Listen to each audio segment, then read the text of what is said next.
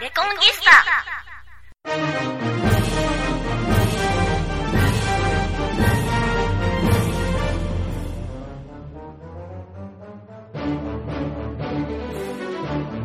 この放送は講談復興協会の提供でお送りします。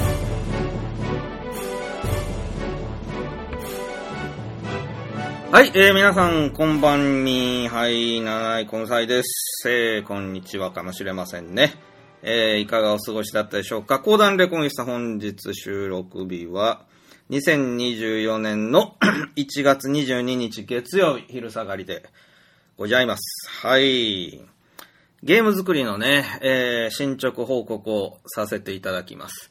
えっと、まだ完成してません。もう98%完成している状態。残りの2%がなかなか埋まらないオアシス状態。申し訳ないんですけども、まあ、ある意味完成したと言ってもいいというか、まあ正直に申し上げますと、えー、残っているのが、えー、タイ、トル画面っていうか最初にゲームスタートするとき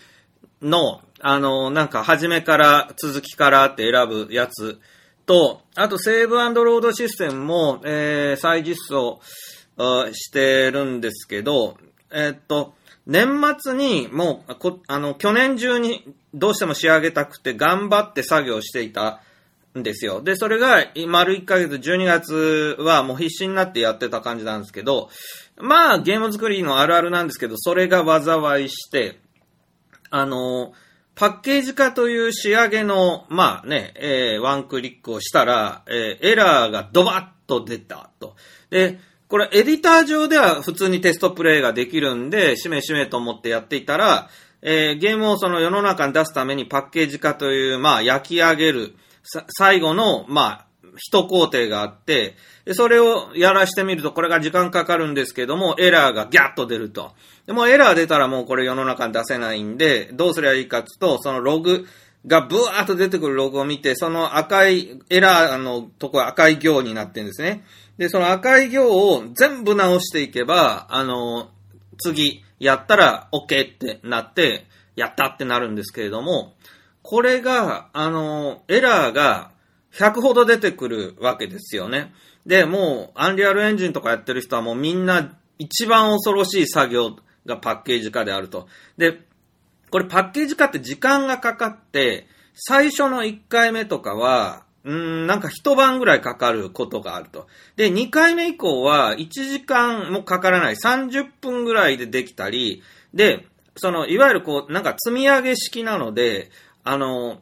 一番短い時は3分で、えーできることがあって、僕の 6, 6 7年前のパソコンでも、えっ、と、まあ、続けて2回成功させる場合なんかは2回目はもう3分でいけたりしますね。でも、大体何か作業をするたびにこ、まあ、更新情報をもう1回なんか焼き上げてるのか、まあ、少なくとも10分ぐらいはかかると。で、えーやりな、まあ、正直やり直してるんですけど、その、去年の年末にやって、大体できたなパッケージ化っていうのを、ちょっと久しぶりにやったというのは、パッケージ化の間待ち時間になりますんで、その1分1秒が惜しかったんで、パッケージ化はもう最後に回そうっていうことで1ヶ月、あの、やって、パッケージ化自体も、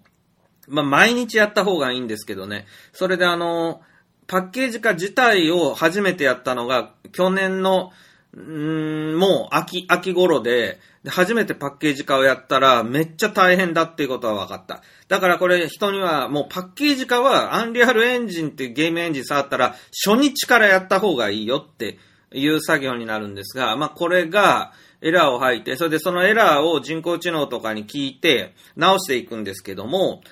もうなんか、大量に出たエラーの中で半分ぐらいが治っても、半分ぐらいがもう原因不明みたいな状態になると。で、これはもう、あの、アンリアルエンジンのフォーラムとかに行って、まあね、検索かけたら、同じ悩みで解決したりもするんですけども、全部英語の、その、ユーザーたちのトークを全部見直してとかいうことになりますんで、まあ、正味、最初からやり直した方が早いっていうぐらい時間がかかるんで、やり直したんです。で、それは、あの、まっさらのアンリアルエンジンのプロジェクトだったら、パッケージ化絶対成功するんですね。で、何かちょこちょこっとやって、またパッケージ化したら、まず成功します。で、たまにビャってエラーが出ても、あのー心当たりになる作業が一つ二つのたんびにパッケージ化してたら、あ、あ、あのーエラーメッセージも一個ぐらいしか出ませんから、エラーメッセージをまた、あのー AI とかにかければ、あのわかるんで、まあそうやって、あの、直して OK、直して OK みたいにしていけばいいし、まあ、石橋を叩いて渡るみたいにパッケージ化していたら、まずエラーは出ないでやっていけるんですよ。それで、そのエラーが出てしまってどうしようもなくなったプロジェクトは捨てるんじゃなくて、そこから部分部分データをコピペして、そのたんびにまっさらなプロジェクトに追加していく。で、パッケージ化する。で、OK が出る。じゃあ、もうちょっとコピペする。はい、パッケージ化する。OK が出るという、えー、まあ、作り直しですね。もうゼロから作り直すんですけど、結構、あの、気分は晴れ晴れとしたもんで、まっさらの土地に作り直すのは気分がいいんですよね。それと、その都度、やっぱり、あの一個前の自分のプロジェクトって、なんかいらない、もういらなくなったデータがあったりとか、とかその、あの、なんて言うんですかね、こう、もっとすっきりプログラム組めるのにっていうことに自分がその、その間に成長してるんで、あの、まあ、1ヶ月前に自分が組んだプログラムはもっと省略できるのにっていうことがわかるんで、ちょいちょいと省略して、あ、すっきりしたな、みたいなことはできるんで、その、式年遷宮みたいに、その、隣に全く同じものを作り直す作業っていうのは意外と無駄ではないし、あとその技術というか、その、お、もう一回覚え直すっのにも役に立つんですね。だからあの、と、今回2年、丸2年以上かかってゲーム作ってるけど、まあほとんどがその、勉強の意味があるという意味で言うと、その、なんかね、難なくうまくいってしまったところって、あの苦労してないところって覚えてないんですよね。そうなると2回、2作目、3作目を作っていったときに、同じものを、同じような機能を実装したいときに、自分の、まあ、1作目の、あの、あれを開いてみれば、まあ、コピペすれば良さそうなんですけど、あれ？これ自分で作ったプロ、まあ、プログラムなんだけど、自分で理解できない場合っていうのがあって、でそれってあの、過去の自分が別人のように見えるんですけど、え、なんでこれ動いてんの？って思うこともあるんですよ。で、そういうのが決まって、一発でね、エラーなくスムーズに行き過ぎたものって、記憶に残らなくって、あの、実質身についていないんですよね。だから、まあ、今までも無数にあれこれのそのシステムを実装してくる羽目になったんですけど、その度に、まあ一発ではこう、一筋縄ではいかなくて一日苦しんでみたいなことをやってきたおかげ。そしてこのプロジェクトの、まあ式年遷宮も一度や二度じゃないんですよ。今までにもいろんな都合があって、なんか、あの、いじってたらおかしくなって直し方がわからないからもうゼロからまた作ったみたいな、式年遷宮みたいなのをもう7回ぐらいはやってるような気がするんですけど、そのためにコピペしてやる、コピペしてやる。で、その時にコピペなんだけど、うまくいかないエラーが出ることもあって、で、え、どうしたって思って調べたら、ああ、なんか、ここのあれがオフになってるんだ、みたいなことで、で、ああ、もうヒヤッとしたな、みたいなことの繰り返しですね。で、でも、そういう、まあ、苦労をするのと式年遷宮を繰り返すことで、あれ式年遷宮も大工さんの、宮大工さんの技術を、あの、忘れさせないために式年遷宮があるという説があるんですけど、本当にあの、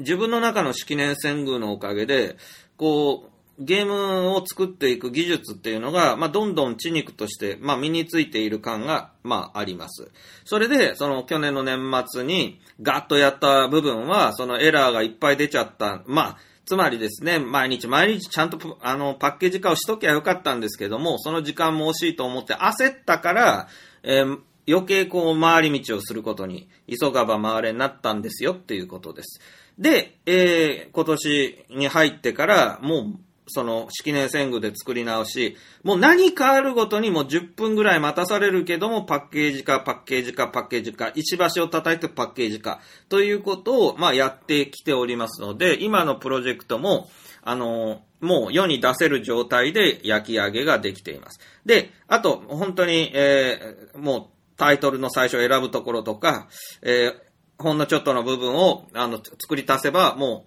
う世の中に販売できるレベルぐらいまで来たんですけども、ただ、自分でテストプレイするでしょ？そしたら、ああ、あれも直したい、これも直したいがどうしても出てくると。で、まあもちろんバグも見つかって、で、バグって直すのにやっぱり、まあ数時間かかりますよね。で、まあ場合によっては1日かかることもあるんだけど、1日かかったとしてもバグが1つ治るっていうのは素晴らしいことなので、やっぱりあの苦しんだ甲斐があるというか、で、バグが治るってめちゃくちゃ気持ちいいことなんでね。で、えーまあやっています。で、あの、いざ、こう、テストプレイをやってみると、あの、なんか画面というか、お日様の明かりが、まあ暗いな、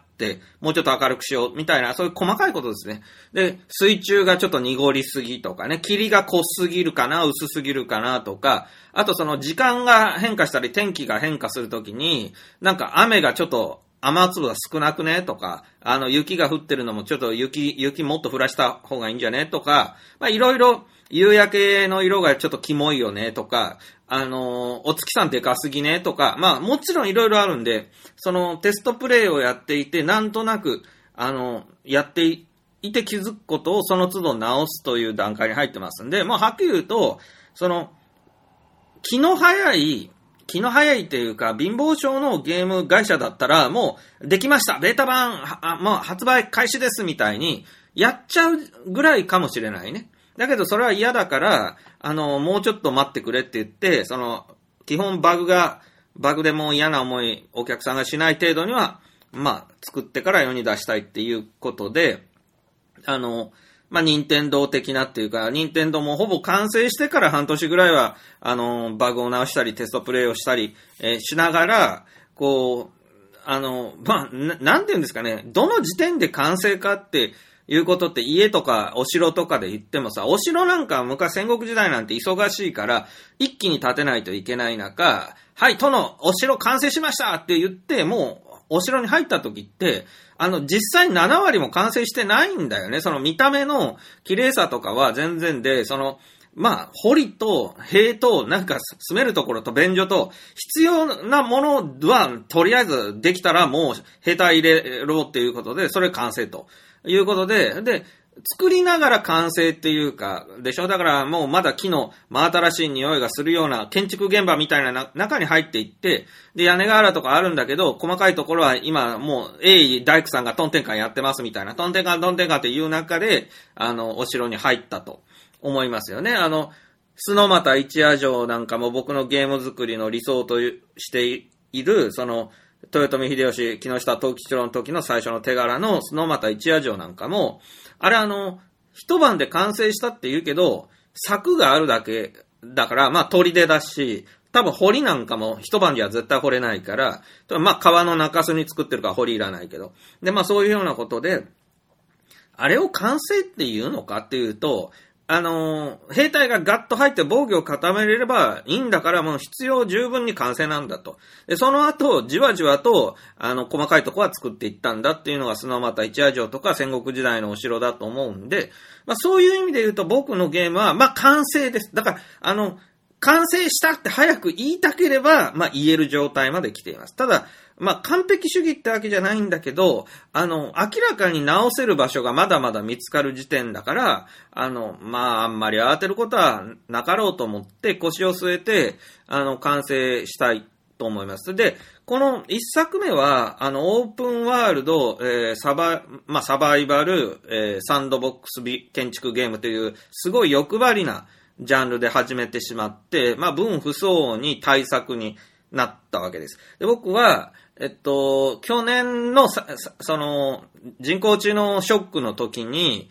自分の作ってるゲームは、まあ、そもそもが時代遅れな、まあ、なんか、古風なね、あの、ゼルダ BOTW に、の、もう、しょぼいやつみたいなのを作っているから、もう取りやめ、この企画を、あの、分不相に、まあ、でかいゲームで苦しんでいるから、もう一回やめて、あの、もっとコンパクトな、まあ、小粒なお豆ちゃんみたいな、あの、ゲームを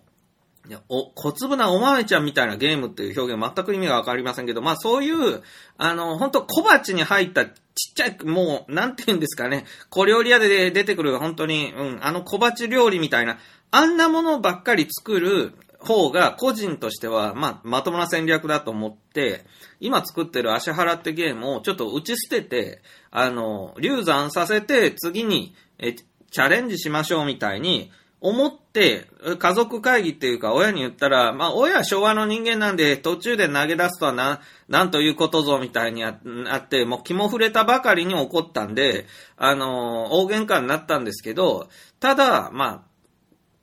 確かに、今回作ってるのはオーソドックスで、まあ、完成したとしても特に新規性のないゲームなんですよ。今作ってるゲームは。あの、僕が作ったとも思えないぐらい非常にオーソドックスで、あの、何の、なんか、尖っている部分が一箇所もないようなゲームを作ってるんですけども、あの、習字みたいな感じで、ただ単に綺麗に字を書く練習みたいなやつなんで、あの、全くその自分でも、あの、つまらないものを作りよるな、みたいな自覚もあるんですが、それでもですね、やっぱり、うん、投げ出したらやっぱり、あの、こう自分に対するあれが劣等感みたいなのが出出ちゃうのと、ま、なん自己肯定感が下がるのと、それで2作目も取り掛かってもね、2作目、3作目はそれなりにまたね、大苦労するだろうな、みたいなことも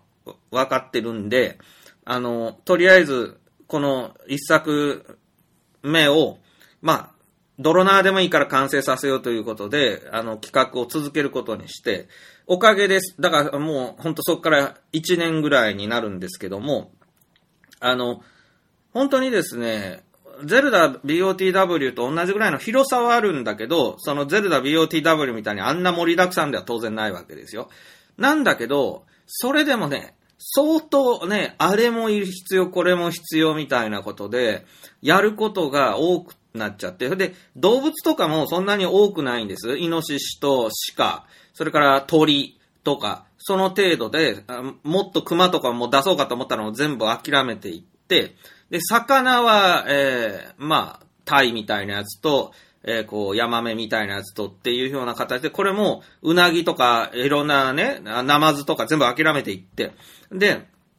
減らした方なんですけど、アイテムとかも、もう、松茸と、えー、タケノコ、伊勢海老、アワビ、サザエってあるんだけど、こういうのも、あの、もうギリギリ減らせるだけ減らしたと思うんだよ。で、まあそんな感じでやっても、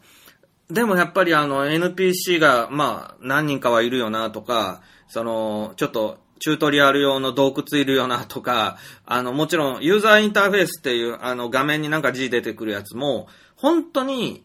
何かアイテム一つ拾うときに取るっていう小さな字を画面に出すとか、あと木とか石をこう殴った時に、残りのヒットポイント、ポイントがポンって出てくるような、ああいうやつ、あれも全部ユーザーインターフェースなんですけど、それ全部ユーザーインターフェースを専用で1個作らないといけないんですよね。なので、ユーザーインターフェースっていうのも、もう極力少なくしてるんですけど、それでももう10種類以上、えー、作ることになったし、まあ、そういうことでですね、あの、なんて言うんですかね、もう、次々にやらなきゃいけないことが、まあ、増えるのが、すごく反省点でありますけれども、えー、今日ラジオを撮る前に、もう午前中ずっと作業していたのも、あの、マップを、えー、手作業で、ほぼ作り直す作業をやっていました。で、これも僕、もう検証炎になりながら2年間苦しんだおかげでかなり上手になりまして、あの、アンリアルエンジンの、こう、マップ作りですね、3D の。で、こういうのは、スカルプトっていう、もともとあるシステムで、こう、山を持ったり、削ったり、平坦にしたり、スムーズに、スムージングかけるとか、まあ言うたブラシ作業で、マウスで、こう、腕を痛めながら、こう、や、ぬりぬりやっていく。あと、その、ペイントでレイヤー、こう、草地とか、えー、そういう沼地みたいなのをこう塗り分けていくっていうのは手作業なんですよね、主に。で、これが、あの、なんていうんですか、初めてアンリアールとか触った人って、全然思い通りいかないっていうか、すんげえ難しいから、手作業でこんな地形を、あの、ろくに作れないって、あの、なるでしょうけど、僕も散々苦しんできたおかげで、今、ものすごい上手になって、あの、ちょっと丸ごと直そうと思ったら、まあ、1日あればできるかなみたいなんで、あの、2日ぐらいかかるけど、あの、できるんで、ちょっと今、マップを、あの、ほぼ作り直すっていう、またしても、あの、や、おいおいっていうことをやってたんですが、それは、そのテストプレイで建築とかも、あの、バグがなくなって、こう、上手にできるようになってきて、で、自分で建物をマップに立てたときに、こう、マップの地形が、あの、やっぱりゼルダみたいに、こう、いかにもゲーム地形の方が合うんですよね。その、いわゆるこう、建築物はマイクラみたいな、キューブみたいなものですから。で、しかもそのマップが、もともとは島根県の国土地理院の地図データを流し込んで作っているせいで、こう、方向とか、まあ、傾斜とか、もうその、自然の産物なので、すごくこう、なんか、ぬるぬるしてるわけですけれども、あの、結局、建築物はだいたい1メートル四方のキューブだし、その、なんですか、こう、斜め方向ですね。東西南北の斜め方向とかも、あの、山が斜めに存在するのが、ね、あの、本物だとしたら、それ思い切って山、東西南北にまっすぐ、あの、したいって、そう、そうだと建築物が、まあ、建築物は東西南北に、あの、縛られてバコってこう、グリッド式に置かれるんで、その地形があんまりぬるぬるとしてると、その建築物との兼ね合いがなんかキモいとかいうことで、あの、マップをですね、結局、東西南北にほぼ、こう、合わせて、山とか川と、川なんかも、あの、自然地形の川の形は当然、こう、うねうね、まあ、生き物みたいになってるんですが、それをあえて、まあ、初代ゼルダの川みたいに、なんか直角に曲がってるような川。で、ああいう形の方がですね、結局そこに橋を架けるときとかでも、その、なんか気持ち悪いんですよね。斜めに川が流れていて、その東西南北で言うと南東からな、なんか北西に流れていてみたいなんだと、そこには、あの、橋を架けるときは、橋はもう東西南北にまっすぐ大体架けるしかないから、あの、地形が斜めなのに、建物はなんか東西南北まっすぐっていう、こと、なんか気持ち悪いっていうことがあって、やっぱ川も、ほぼ東西南北に、こう、カクカクカクって流れてた方が、建築するにはいいよね、と。だけど、あんまり直角直角に川がなってると今時のゲームとしておかしいだろうって、まあね、違和感があるから、その、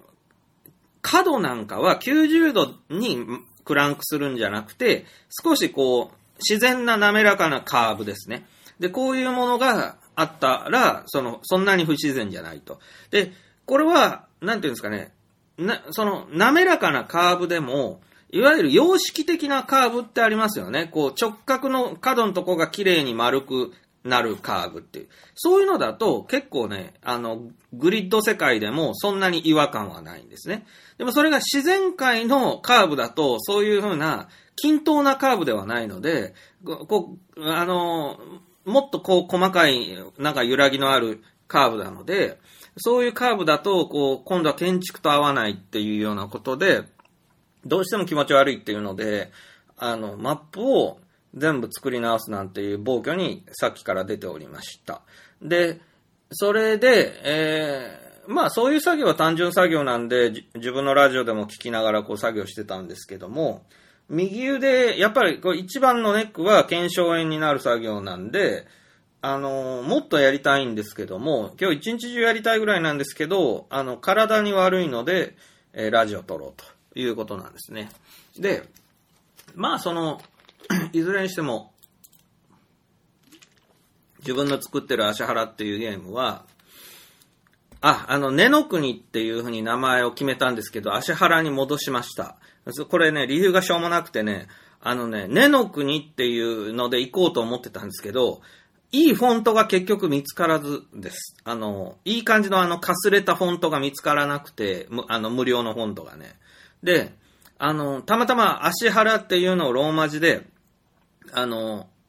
こう入れて、そのなんか特定のフォントを入れると、なんかいい感じの、あの、フォントになったんで、えー、足原に戻したんですね。その、あまあ、A、アルファベットで表現されているんですけど。で、あのーまあでも、根の国っていうのも、あの、国っていう、その、まあ、言葉がなんか最近、あの、いろいろね、政治のこととかも、いもう本当嫌気ささしちゃって、あんま好きじゃない言葉だなっていうのと、その、うん、なんか、まあ別に日本人向けだけではなく世界の人にやってもらいたいのもあって、まあ別に根の国っていう、あの、日本神話をあれにしてますよっていうような、おそんなに前面に押し立てなくてもいいかなという感じで、えー、足原に、えー戻して、えーおりますが、あの、僕が今日ラジオでメインで喋りたいのは、その、次のゲームの、あの、わ企画ワクワクの話なんですけど、あの、今作ってるゲームが、あの、まあ、今月中には完成させたいと思ってんだけど、完全に完成して、それでまあね、休憩タイムっていうか自分のほ、まあ、大きな夏休みみたいなのを取って、で、あの、レゴで姫路城を作ったりししながら、こう、再充電期間を設けようとは思ってるんですけど、あの、その、完全に今作ってるゲームが完成してから、次の企画を、あの、たっぷり休憩を取りながら、充電をしながら、次の企画をさ、考えようぜってノートに向かうよりは、今、この、足原というゲームがか、まあ、もう最後の大詰めなんですけれども、次、作るならこういうゲーム、こういうのは作りた、もう、もう懲りたぞ。じゃあ、こう、こういうジャンルのゲームどうだろうっていう、その、もう、なんか、コンコンと湧き上がってくる、その、いくつもあるんですよ。あの、2作目にあれ作りてえな、みたいなことは、いくつもあるんですけれども、それが、一番湧いてくるのって、多分、今なんだろうなと思うんですよ。あの、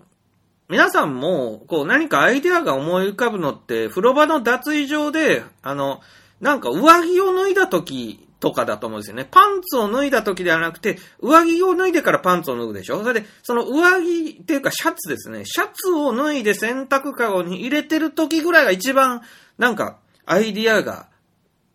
湧いてくる瞬間があって、で、あ、なんかいいこと思いつきそうだな、お風呂に入ってか、ゆっくり考えようって、湯船に浸かっちゃうと意外ともう何も思いつかないみたいな。だからそんな一瞬の、あの、ことってありますよね。だから、湯船に入ってとか、布団に入ってっていうのはもう、僕にとってこのゲームが完成して、それで、あの、とりあえず、えー休んでいいって、働かなくていいっていう状態になる一時がもうお風呂に入った状態ですね。でも、脱衣場で上着を脱いでパンツを脱いでカゴを入れてと、あのタイミングは多分今なんですよ。なので、今、その、本当は今で作ってるゲームは一日も早く完成して楽になりたいんだけど、でも、実は、次回作以降の企画は今ぐらいから、えー皆さんと一緒に考えていくのが一番いいのではないかなと思って、えーお話をしたいと思います。で、早速なんですけど、えー多分これはボツにするぞという企画で今、まあ思いついているのは、もういわゆるかぶれて、えーまあなんで、テレビとかアニメとかを見て、わ、いいな、これやりてえなと思ったやつ。つまり、あんまり自分のないやつなんですけど、この間のラジオでも言ったかな。やっぱあの平安時代、まあ、ぶなんか盛り上がっていて、それで光る君へっていう NHK 大河も、えー昨日も見てよかったんですけど、あの、平安時代を、こう、あの、モチーフにした、あの、舞台にした、平安時代を舞台にした、RPG を作りたいなという気が湧いてます。絶対作らない。絶対作らないから安心して。あの、RPG なんて大変だから絶対作らないけど、あの、今は、こう、自由妄想期間だからね。それでね、あの、平安時代を舞台にするからって、あの、紫式部とか、その平安貴族とか、京都が舞台みたいに、そこまでバカにかぶれてませんよ、それは。はい。そうじゃなくて、あの、もののけ姫です。で、宮崎駿のもののけ姫ってご存知でしょう？で、僕もかなり好きな作品なんですが、宮崎駿のアニメ作品、まあアニメ映画って、ほとんど大抵はあれがあるでしょ原作があるでしょで、あの、大体が、まあ外国児童文学が原作になってますよね。で、高畑勲、師匠の高畑勲も、赤毛のアンとか、ジャリンコ知恵とか、いろいろ、その、名作は、もう、その、誰かが書いた原作があって、あ、これいいじゃんみたいな、隣の山田くんとかもね、全部自分が考えたものではないんだけど、あ、これはいいよって言って、まあ、かぐや姫の物語でも、人の作品を自分なりに料理するっていうのの名人だったわけですよ。で、その、宮崎駿もそうなのに、宮崎駿の中には、いくつかそういう原作がないものがありますよね。例えば、ナウシカは、あの、別にナウシカっていう作品があるわけではない。ラピュタはラピュタっていう作品があるんだけど、まあ内容違うけどね、ラピュタっていうのあるんだよね。冒険小説みたいな。で、ナウシカは全くない。ただ、ナウシカはこれは明らかにデューン砂の惑星をもろパクリしたような、というか、もろ影響を受けたんだなっていうのがわかるので、あの、これは完全にゼロから考えたものではないなとわかるわけですよ。で、その中で、だから、千と千尋とかも、あれも結構オリジナルで原作はないですよね。だけど、その、ああいう、なんか、不思議の国のアリスみたいな、その、異世界へなんか、こう、滑り込んでしまって、また戻ってくるって話で、ナルニア国物語とか、ピーターパンとかも山ほどあるんで、あ、それの、まあ、日本版だね、みたいなことで言うと、そんなに、まあ、ガチオリジナリティっていうわけでもないんだろうな、と思う中、もののけ姫は、これあの、原作小説とかは当然ないと思います。ただ、これね、あの、研究したらわかるんだけど、網野義彦さんの、なんだかな、こう、あの、なん、中世、な、本棚にあるんですけど、あの、網野義彦さんという人だったと思うけど、有名な民族学者の、あの、本で、それでその、被差別階級のことを、その、日本の歴史の中で被差別階級がどういう歴史を歩んできたかっていうような民族学の本とか、なんか武士、まあ、の、武士がいつ、どうやって生まれたかとか、それは網野さん以外でもあるんだけど、民族学の本っていうのがめっちゃ面白いんですよね。で、その民族学の本の中で、その、網野義彦さんとか、あと何人かの、そんなには多くないんですよ、民族学者っていうのはね。で、本、本を出してる。もう検索かけたら、もう大体めぼしいのは、あまあ見つかると思います。そして、その中世とか、あの、そういう古代とかがどういう、えー時代であったのかっていうのは結構謎な部分がまだまだあるわけですね。でそれを発掘調査とかいろいろな、あの、フィールドワークによって、こう、浮き彫りにしていくっていうのが民族学でめっちゃワクワクするんですね。あの、ちょっと、あの、やりすぎ都市伝説とか陰謀論とかいろいろあるじゃないですか。あの、そういう信じるか信じないかあなた次第ですみたいな。で、あれも、実は歴史とか考古学の延長線上にあるエンタメなんですよね。インディ・ジョーンズ最後の聖戦とかもそうじゃないですか。で、まあ、考古学とかそういう歴史学は真面目な学問なんだけど、でもなんか、やたらロマンがあって、でそのロマンが行き過ぎたら、なんか、俺の考えた、えー古墳時代みたいなことを言って、それで勝手になんか、当時使われてた言語みたいなものを勝手に作って本で出すような、もう困ったちゃんまで出て、まあ、とんでも本まで出てくる世界ですけれども、しかし、まあそういう、あの、民族学って面白い、まあ分野なんです。で、この宮崎駿は明らかに、その網野義彦さんの残した、あの、何冊かの本を、あの、熟読して、で、それが、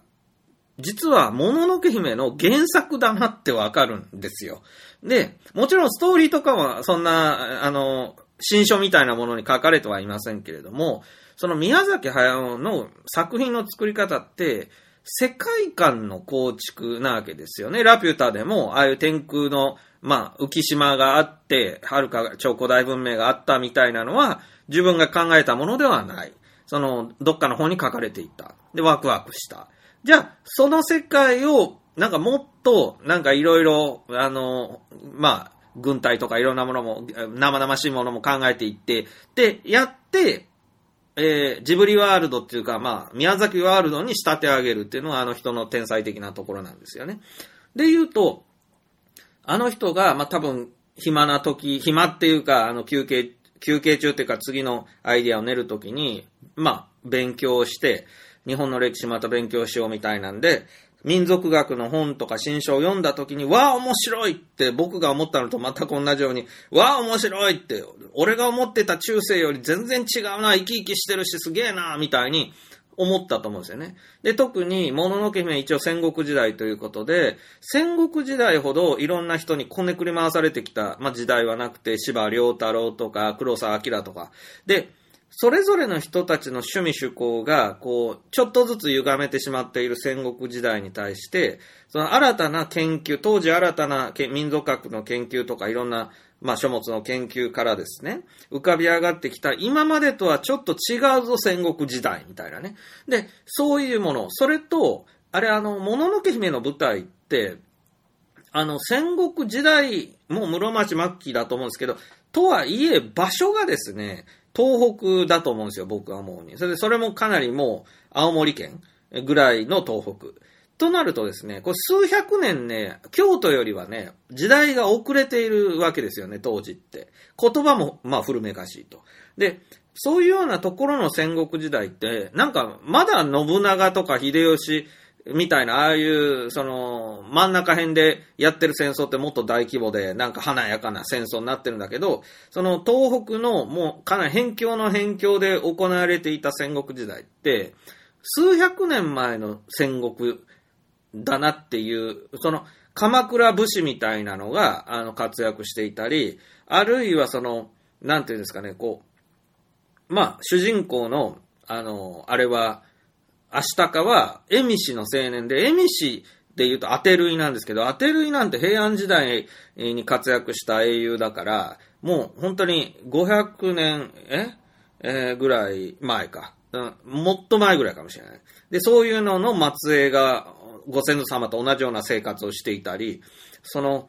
いろいろ、その、その辺も宮崎駿のアイディアでしょうね。時代はもう室町時代とかで、まあ京都周辺は大変なことになってる戦国時代なんだけど、それを京都ば京都周辺ばっかりを見るんじゃなくて、かなり辺境のもう北海道に近いようなところを舞台にすれば、その、西暦何年で言うとこれぐらいだけど、でも実質は、あの、さ、そっから500年ぐらい古い生活や戦いを営んでいる人たちの、あの、世界がある。というような、あの、面白い、こう、世界の構築をして、まあ、できたのがもののけ姫なわけです。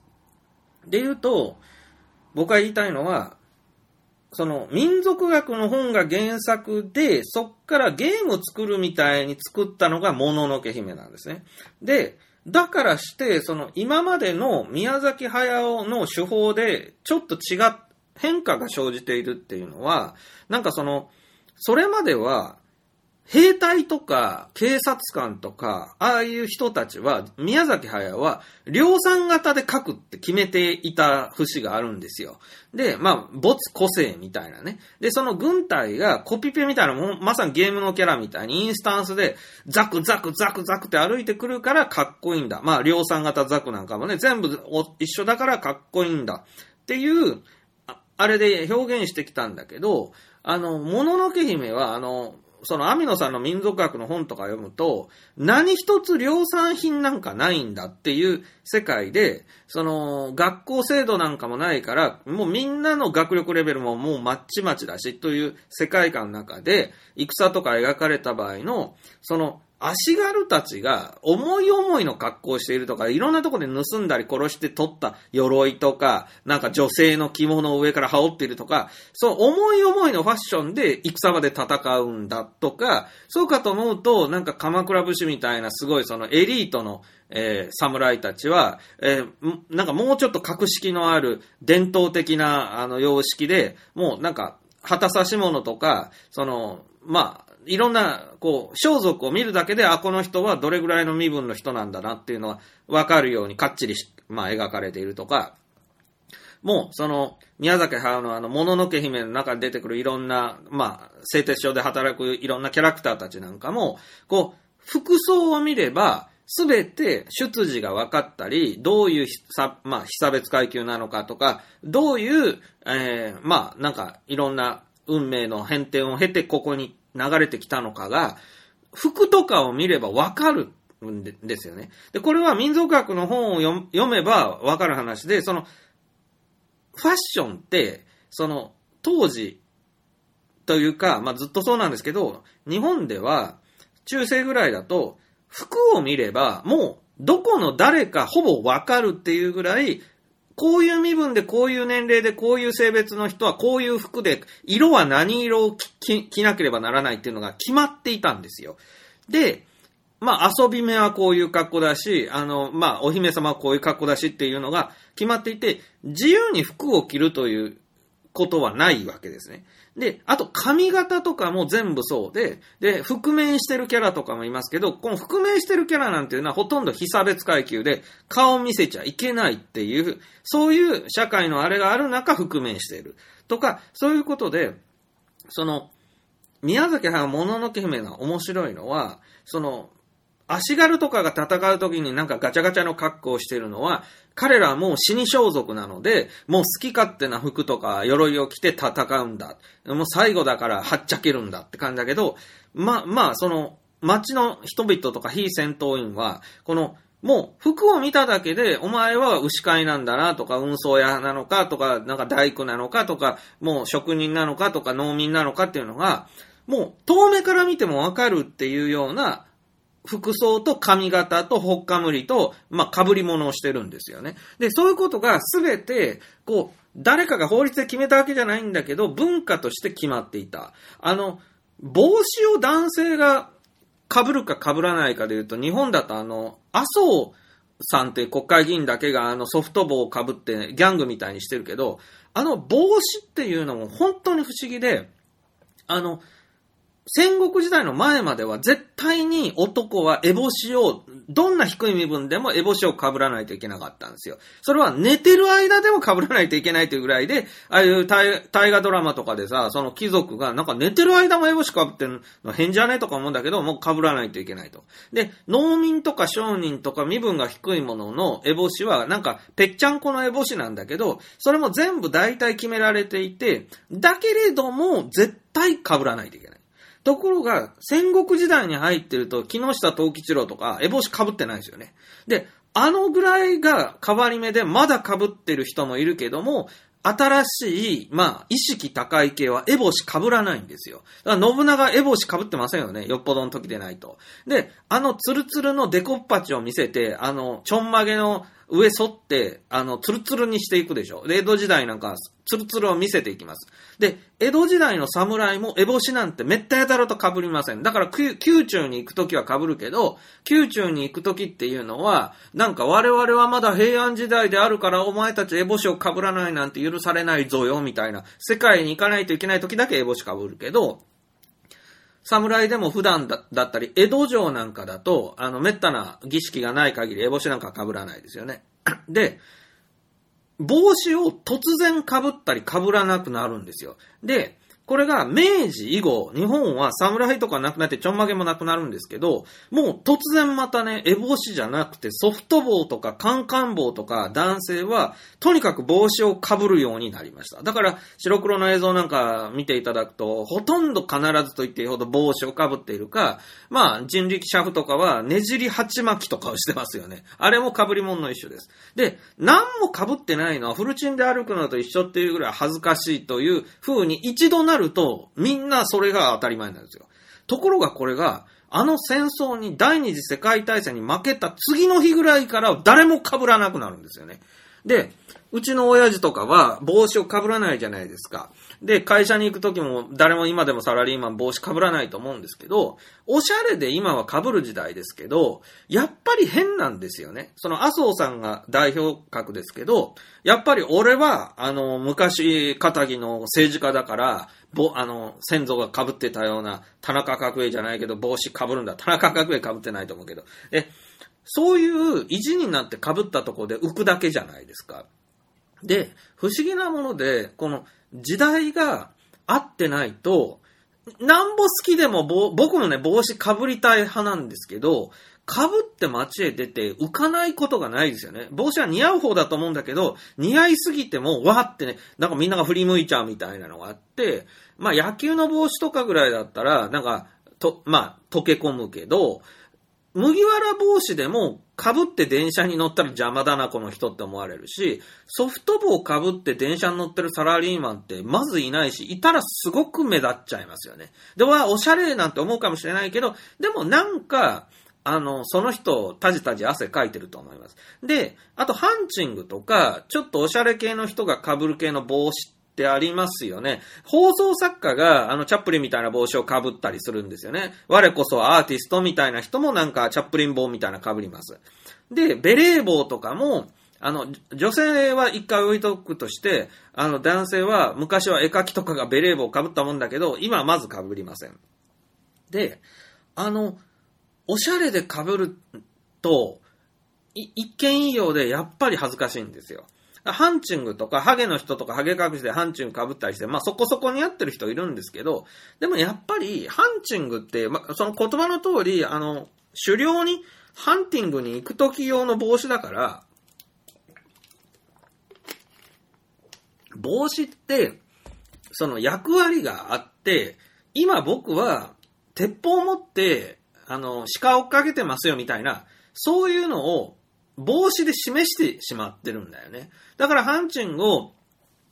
被ってるおっさんって、ヤクザには見えないけど、なんか不動産屋かなとか、あの、成金かなっていう風に見えてしまうし、あの、これはね、本当ね、今で言うとカウボーイハットとかを被っていいのは、アメリカで、テキサスで、まあ、あの、実際にカウボーイやってる人だったら全然いいんだけど、やっぱおしゃれで被って、女の子とかはね、おお、おしゃれで済むけど、おっさんが被って歩いてると何かあるんですかって、なんか祭りでもあるんですかっていう、聞きたくなってしまうでしょ。で、なんか不思議なんですよね。で、まあごめんなさい。話を元戻すと、男性の帽子が何を意味するかっていうのも、不思議とものすごくあって、まあ、霊力と言っていいですよね。帽子って太陽の日光を遮るとか、そういう実用のために夏場とか被って歩くっていう時代になってますし、まあ、傘とか、あの、ヘルメットとか、まあ、実用のために被るんだけれども、その、実際に民族学的に見ていくと、その布の帽子、つまり被ってても被ってなくてもほぼ変わらないようなもの、これを烏帽子と言うんだけど、烏帽子がなんでみんながこぞって被らなきゃいけなかったのかっていう時代の烏帽子の役割ってもちろんこう散髪とかに行かない時代だから髪の毛ボサボサなのを隠すとかそういう実用あるんだけれども、汗を吸うとかあるんだろうけども、でもね、もうね、霊的な意味が強いと言えると思うんですよね。つまり、烏帽子をかぶって、あの、歩いてる男性はもう成人してるんだな。まともな人なんだな。で、子供は多分被らないんですよね。だから、あ被ってないのは子供かな。おっさんなのに被ってるっていうのは頭おかしいのかな。っていう風になるし、その烏帽子の種類とかによって職業がわかるし、とか烏帽子の色とか烏帽子の材質とか烏帽子のくたくた具合とか、そういうことでわかる。だから、武士とかが、あの、烏帽子、ちょっと、形違うじゃないですか。鎌倉武士とかになってくると、烏帽子がまっすぐのやつから、こうなんか、折りたたんだみたいなやつになりますね。あれ実際多分折りたたんでいて、藤原家とかの貴族様は、こう、まっすぐの烏帽子かぶってんのは、入り口も天井も3メートル以上あるようなでっかい建物に住んでないと、あんなの絶対烏帽子吹っ飛んでしまいます。でも、武士は多分あの、兜を被るので、その、烏帽子を被ったまま、上から兜を被ったら、烏帽子がくたくたに、こう、あの、折れ曲がってしまいますよね。で、それはちょっとあんまりだというので、折り紙みたいに、こう、まあ、折りたたむにしても、まあまあ綺麗な折り方を編み出して、で、折って、そして上からヘルメットを被っていたんだと思うんですよ。だから、武士の被る烏帽子っていうのは、なんかこう、かっこいい形になっていて、なんか後ろの方が、こう、あの、ゲルグ軍のトサカみたいになってる、ああいうやつですね。あれは、縦に長い帽子を、あの、折りたたんだ結果だと思うんですけどね。で、まあそういう風に、その烏帽子一つとっても、どういう身分でどういう志があってとかいうことが、まあ、全部わかると。いうような、まあ、ことで言うと、その、民族学は十分アニメ映画になるぞっていう風に考えて作った宮崎駿がもののけ姫という傑作を表しました。で、僕は、もののけ姫好きなんだけど、ストーリーがどうとか全然思わない映画じゃないですか、あれって。あれって別にどうでもいいんだよね。あの、明日かがどうなろうと。その、もっと言えば、もののけ姫自身は全くどうでもいいんだよね。で、言うと何が面白いんだろうっていうと、あ、宮崎さんが考えた中世いいかもっていうね、その感じなんですよ。で言うと、ドラクエとかも、いわば日本の会社の杉山小一じゃないや、あれ、堀裕二が作り上げた、日本、まあ、日本人クリエイターにハビタブルな、日本人にハビタブルな中世ヨーロッパ RPG 世界はドラゴンクエストぐらいなんです。ロトの勇者なんです。という感じだよね。あの、外国の RPG がもう華やかなりし頃なんだけど、そのまま持ってきちゃうと、やっぱね、なんかすごいバタ臭いというかね、あの、説明が何にもないとか、その何をやっていいかわからないとか、やったらなんかダンジョンが、まあ難しいとか、敵が強いとか、ヨーロッパとかアメリカのそのゲームをそのまま日本に持ってきて、そのままいけたことってあんまりなくて、フォールアウトシリーズとかは、もちろんアメリカ人が作ったゲームを日本人が大喜びしてやる時代になりましたけど、あれも逆にフォールアウトとか、その、あれ、トッド・ハワードとかが日本のゲームや日本のアニメに感化されて、逆輸入みたいになって、ちょうど混ざり合って、日本人がプレイしても全然できるゲームにようやくなったんですよね。でなければね、あんな洋芸が今チュートリアルがあってとか、すごくわかりやすくなってるし、フォートナイトとかでも明らかになんか任天堂の影響を受けてるよなっていう感じですけど、あれは日本のクリエーションがアメリカのクリエーションに影響を与えて、そのアメリカのクリエーションが日本人がそのまま遊べるような時代になった。おかげで日本の企業苦しんでますけど。で、いうようなことだと思います。なので、まあ、しばしば脱線してますけど、その、僕が思うに、平安時代を舞台にした、あの、ゲームを、RPG を作ったらどうだっていうのは、その、古典的な、あの、2D の RPG でもいいんですけど、その古典的なレベルアップをして、敵を倒してっていう世界観をやると同時に、これやるんですよ。あの、平安時代は面白い時代で、その、まだ戦国時代みたいに軍隊同士が戦っていませんよね。で軍隊同士が戦ってる時代っていうのは RPG にならないんですよ。あの、なんて言うんですかね、主人公一人が、あの、まあ、振る舞えることが知れてるから、まあ、やるとしたらそのスパイみたいなことで、軍隊同士の戦いに、まあ、一丁噛むみたいな、そういう忍者みたいな RPG もあるけれども、あのまあ、真田重勇士っていう RPG は軍隊そのものを自分が動かしたり、えー、三国志のね、天と地となんかも軍隊そのものを RPG で動かすから、まあ、やれないことはないですよ。やれないことはないけども、やっぱドラクエみたいに、まあ一人ないし三、四人が、こう、世界を旅しながら、あの、モンスターを倒したり、悪い奴を倒したりするっていうのに、まあロマンを感じるんですよね。古典的ロマンを。で言うと、日本の平安時代は結構いいんですよ。前も言ったと思うけど、日本の平安時代って、まあ、桃太郎さんもっと昔の人か知らないけど、ああいう個人に、あの、軍隊がまずない。あの、いろんな事情があって日本は軍隊がもう当時、まあ、形骸化してというかなくなっていたんですが、給料未払いのせいで崩壊したみたいな、えー、状態です。で、おかげで、まあ、だから本体、本来は軍隊がなかったら、まあ外国に攻め込まれて、あの、滅びるんですけど、日本はたまたまその当時世界情勢とか、あと日本の、まあ、地政学的有利性などによって、あの、外国から侵略を鎌倉時代の、あの、モンゴルのあれまで受けないんですね。その前の問いの入港まで受けないんですよ。で、なので、軍隊はもう給料泥棒ってことでなくなってしまった。で、その代わり、やっぱり、あの、治安を維持する警備士も人数が全然足りない中で、やっぱだんだん世の中が政治も腐っているっていうので悪くなってきて、盗賊がやっぱり多くなっていますよね。で、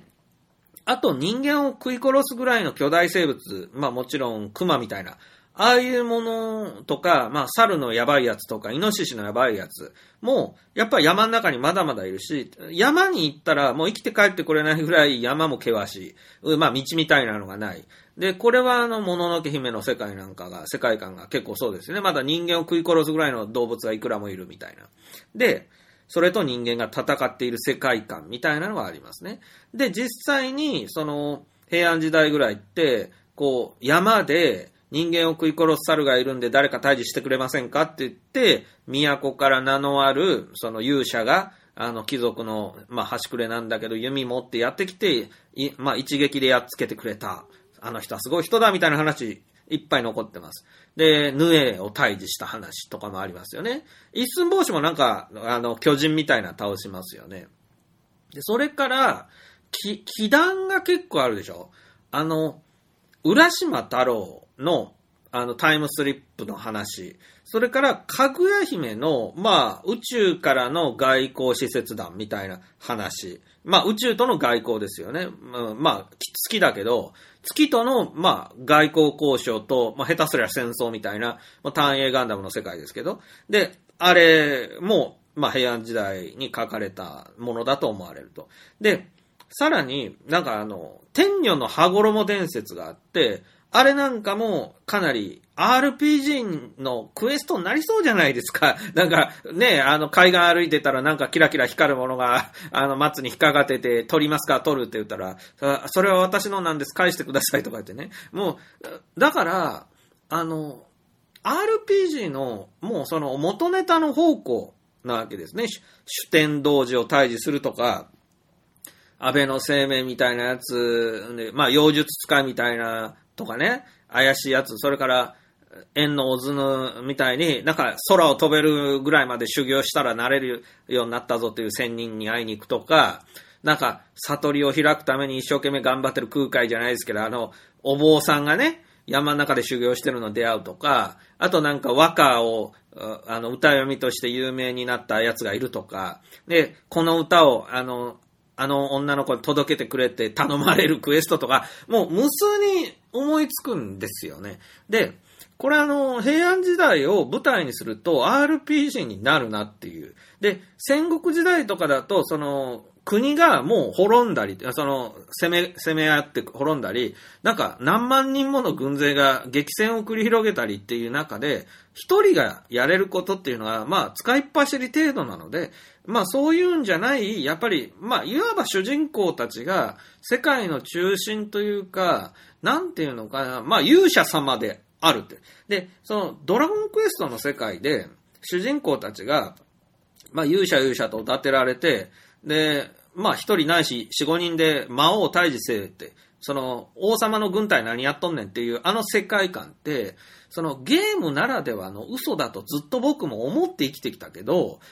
そうだよなって、平安時代とかのことを勉強し直すと、あるんだよっていう。その、国家はあるんだけど、軍隊がなくて、で、軍隊がないせいで、とんでもない盗賊やモンスターが長量ばっこしていて、まあ、取り殺されたりする人が、まあ、いるんだけれども、その国は何にもしてくれないと。だけど、勇者がいるんだったら、ちょっと退治してくれないかぐらいのことは、まあ、あの、あれが、下、命令が下って、で、見事退治して帰ってきたら褒美を使わそうみたいなことがあるみたいなこととか、そういうのが現にあったと、日本に。だから、これは面白いなと思うのと、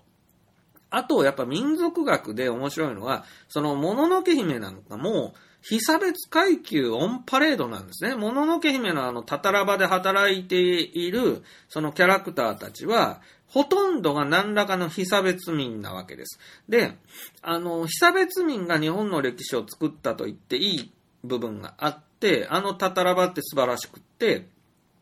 東目のエボシっていう女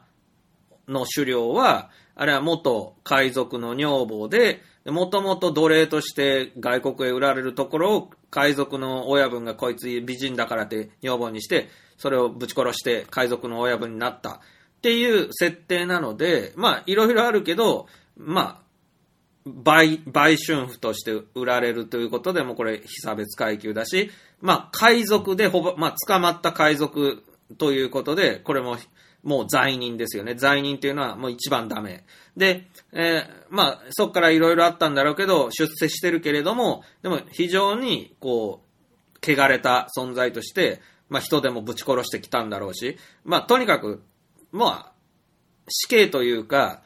超重罪人なんですよね、エボシって。だけど多分、あの時代って、まあ死刑そのものがあまりもうないのもあるけど、まあまあ生かされて、その才能でちょっと、あの、東北植民地にしてこいみたいなことを言われているんですけど、その下にいる連中はみんな被差別ですよね。だから、あの、まあ、エボシがこう集めている女たちっていうのは、同じく奴隷商人に、まあ、当時、日本の女の子たちが海外にバンバン売られていたんですけどね、火薬を買うために。その、バンバン売られていた女の子たちを、まあ、海賊団がこう、船ごと捕まえて、それで、あの、女の子たちを救出して、で、エボシは自分の親衛隊として使ってますよね。なので、あの女の子たちも、いわゆる遊び目と呼ばれる相当被差別階級になります。で、あの女の子たちの、あの、亭主とか言ってる、あの、牛飼いですね。で、牛で、この鉄とか食料、米とかをこう、輸送する、まあ、輸送部隊ですけれども、この牛を、あの、引っ張って、いる人って今で言うとトラックの運転手なんですけど、これも中世社会というか江戸時代もずっと非差別で、なぜなら農民でないっていうことなんですね。あの、今でも運輸業の人実はやっぱり差別、悲しい差別があると思うんですけども、あの、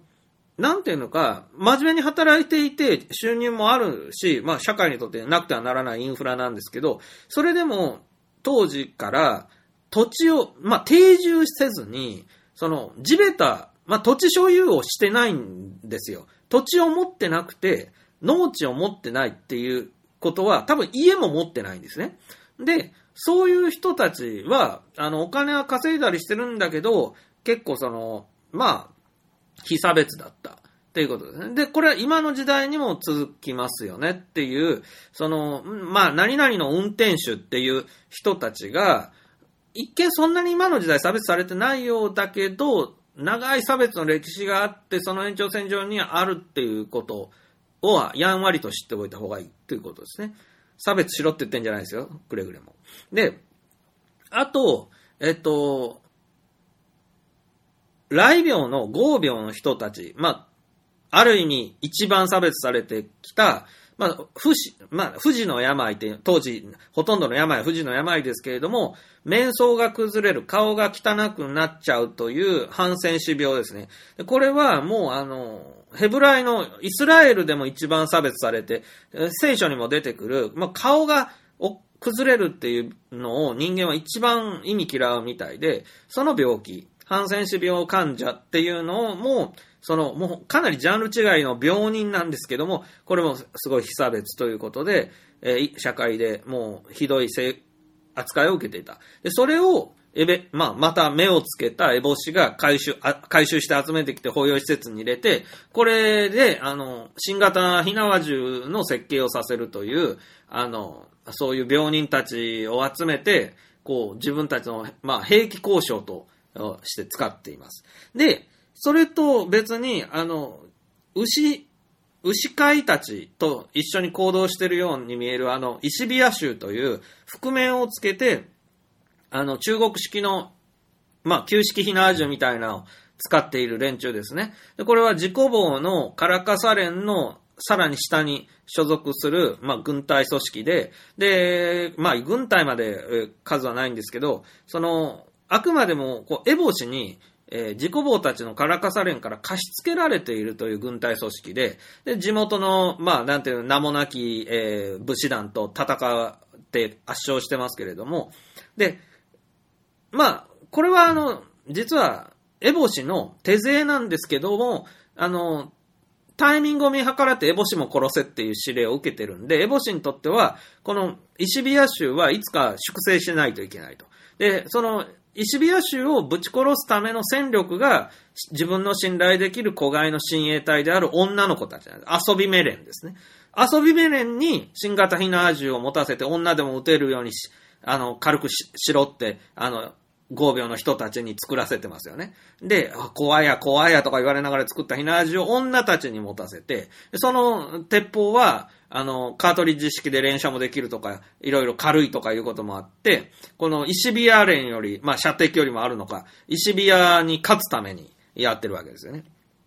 で、そういう、その石ビア連中っていうのは、これ犬人人なんですよ。で、これ犬人人っていうのはもう完全に日本に存在した被差別の人たちで、あの神社に、えー、飼われている、まあ、元みなしごみたいな人たちですね。で、顔に覆面をして、誰かわからないような状態で、あの、神社とかの、あの、下働きをする人たちなんですけども、下働きって言ってもお掃除とかそんな用務員さん程度のことではなく、おそらくもっとやばいことです。で、それは、まあ、第一には、あの、借金取りですね。で、これあの、もう中世以降の日本は、あの、完全な資本主義で、えー、コンデネ資材法以来、すごい資本主義回ってますので、金貸しがすごく、まあ、流行っていたんで、あの、それは資本力のあるところがどんどんお金持ちになるということで、神社とお寺と、えー、あと、えー、貴族と王族、王族っていうのは天皇の、まあ貴族ではないけど、まあ今でいう皇族ですね。まあそんな王族。で、えー、もう天皇そのものとか上皇そのものっていうのは巨大資本を持っていて、その資本で金貸しをやって、え、さらに金持ちになっていくわけです。でも、そうやって、あの、肥大化した、あの、豚みたいなもう本当に醜い日本をぶっ潰したのが織田信長とかで天下不武っていうのは武士が一番偉くなるんだっていうスローガンなんですけど、その信長たちが出てくるまでっていうのはもう資本主義の暴走によって神社とお寺と貴族と王族と天皇家みたいなのがあと宗教団体ですね。まあ宗教団体、神社、お寺言ったけど、信仰宗教も含めて。で、もう後にはキリスト教も含めて、そういう者たちがめちゃくちゃ肥大化して軍隊も持ち、あの、もう国の中に国を作るような状態だったので、許しがたいと言って、武士が刀の力でそれらをぶっ潰して回ったわけです。もしあれがなかったら日本は多分未だにもう日本の、まあ、例えば、和歌山県はお寺の持ち物とか、あの、奈良県はもうなんか神社の持ち物みたいに、あの、そんな風になってた可能性があるわけですね。法律も全部違うみたいな。で、国も違ったかもしれない。で、まあそういうのを、まあ、あ、そういやね、あのメール一通いただいてます。金貞さんだったよね。あの、久しぶりにメールをいただきまして、金貞さんいつもお便りありがとう。あの、えー、先週の放送良かったよっていうことで、えー、お便りいただきましてありがとうございました。えー、僕にお便りいつもお待ちしてます。あの、この番組のホームページの一番左上にメールフォームって、まあ、ボタンがあって、それで私にメールを送れますから、あの、励ましのメッセージお待ちしております。えー、ちょっと休憩。お茶を飲みます。まあ、とにかく、もののけ姫には、その犬人人、それからまだあるんですけれども、えー、エミシ、主人公エミシっていう、もう被差別民ですよね、当時で言うと。あの、まあ、敵国人みたいな扱いです。で、後にアイヌ人なんかもすごく差別されますけど、まあ、それに相当近いですね、エミシっていうのは。で、えっと、主人、ヒロインの、えー、もののけ姫が、さんが、あれ、狼少女っていうか、まあ犬ですけど、犬に育てられた、えー、捨て子ということで、えー、否認ですね。あの、犬に育てられてるから、人間なんだけど、こいつは人間じゃねえって、こいつはまあ、いわばモンスターだ、もののけだってみんなに言われますよね。その、主人、ヒロインの女の子。つまり否認なんで、人にあらずもあらず。で、この、否認、まあ、てか否認っていうのはね、あの、さっきから言ってる遊び目も否認だし、えー、病人も否認だし、その、ほとんど今言ってきた被差別業の犬人にも否認なので、否認の歴史は大きいんですよ。あの、死の腰を得た否認の中で、否認って一番なんか、ボリュームが小さい印象があるんですけど、江戸時代はそうかもしれないけど、実は中世とかは、否認の割合というか、すごく多いみたいですね。なんかね、あの、鎌倉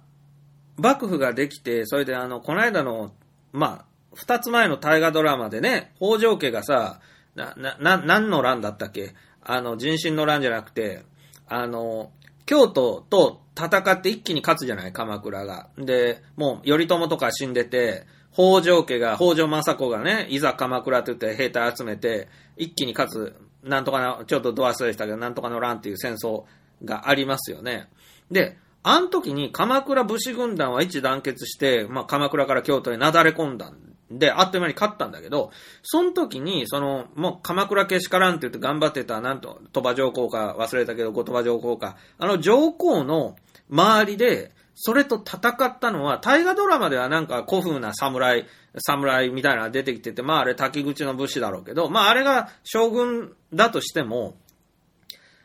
一平卒たちは何だったのかって大河ドラマでは書かれてなんかいいんですけど、歴史書とか、まあいろんな絵巻物とかを見るとですね、あの鎌倉武士団と戦った天皇の軍隊っていうのは、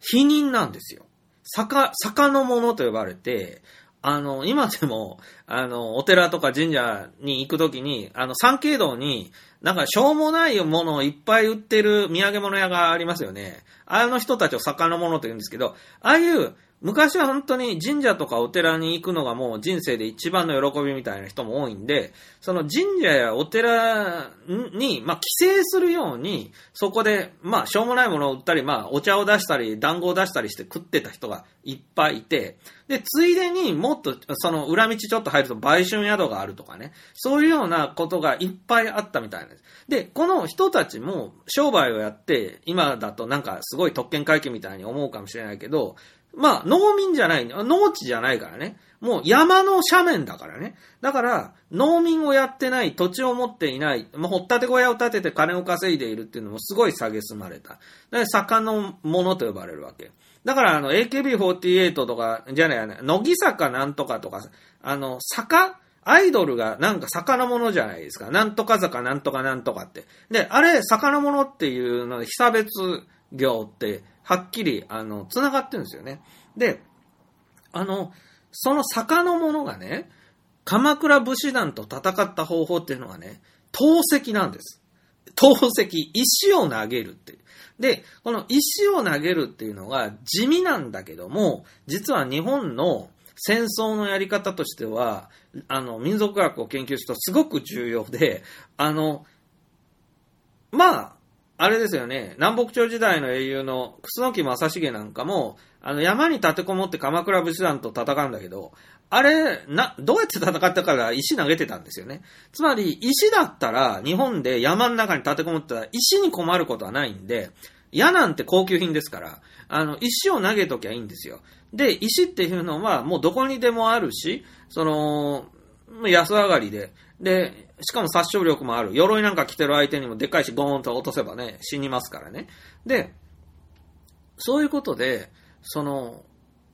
帝を守っていた、本当なら帝の親衛軍隊があるべきなんですけど、そんなもんないわけですよね。ないからこそ鎌倉幕府なんてあるわけで。で、本来だったら帝を守るのは鎌倉の軍隊でないといけないんだけど、全然言うこと聞かないから、もう帝と戦争になると。まあ上皇だけど。で、天皇上皇と戦争になった時に、その上皇が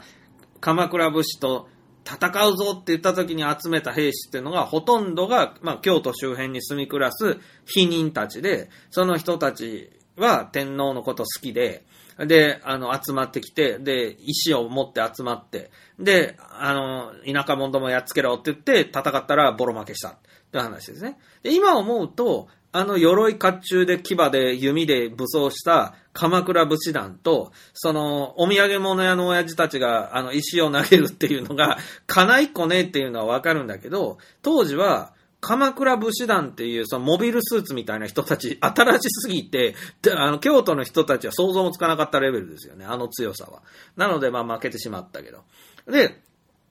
だから、もののけ姫で、天、あれ、天皇の、あの、直属なんですよね、自己棒が。で、その自己棒の持っている軍隊とかが否認なわけです。否認連中を集めて、否認の中にも階層がいっぱいあって、カラカサ連も被差別ですよ。カラカサ連も被差別で、その下の石ビア州も被差別ですけれども、その否認たちによって軍隊が形成されていて、天皇が軍隊を動かすってなると、否認集団、否認頭たちがわーっと動くと。で、これはあの、やっぱ日本の天皇の軍隊っていうのは、軍隊そのものを、ひさ、もう、被差別業というか、汚い商売と思ってたみたいで、それ間違ってないんですけどね。え、今で言うと自民自衛隊さんをやっぱり、すごい下げすむ人がいると思うんですけど、僕は下げすんでないですけどね。自衛隊みたいなもんはあって、あの、それこそは、なんか、戦争がない間、あの、被災地支援に頑張、汗流しとけみたいに言う人いると思うんですけどね。あの、その、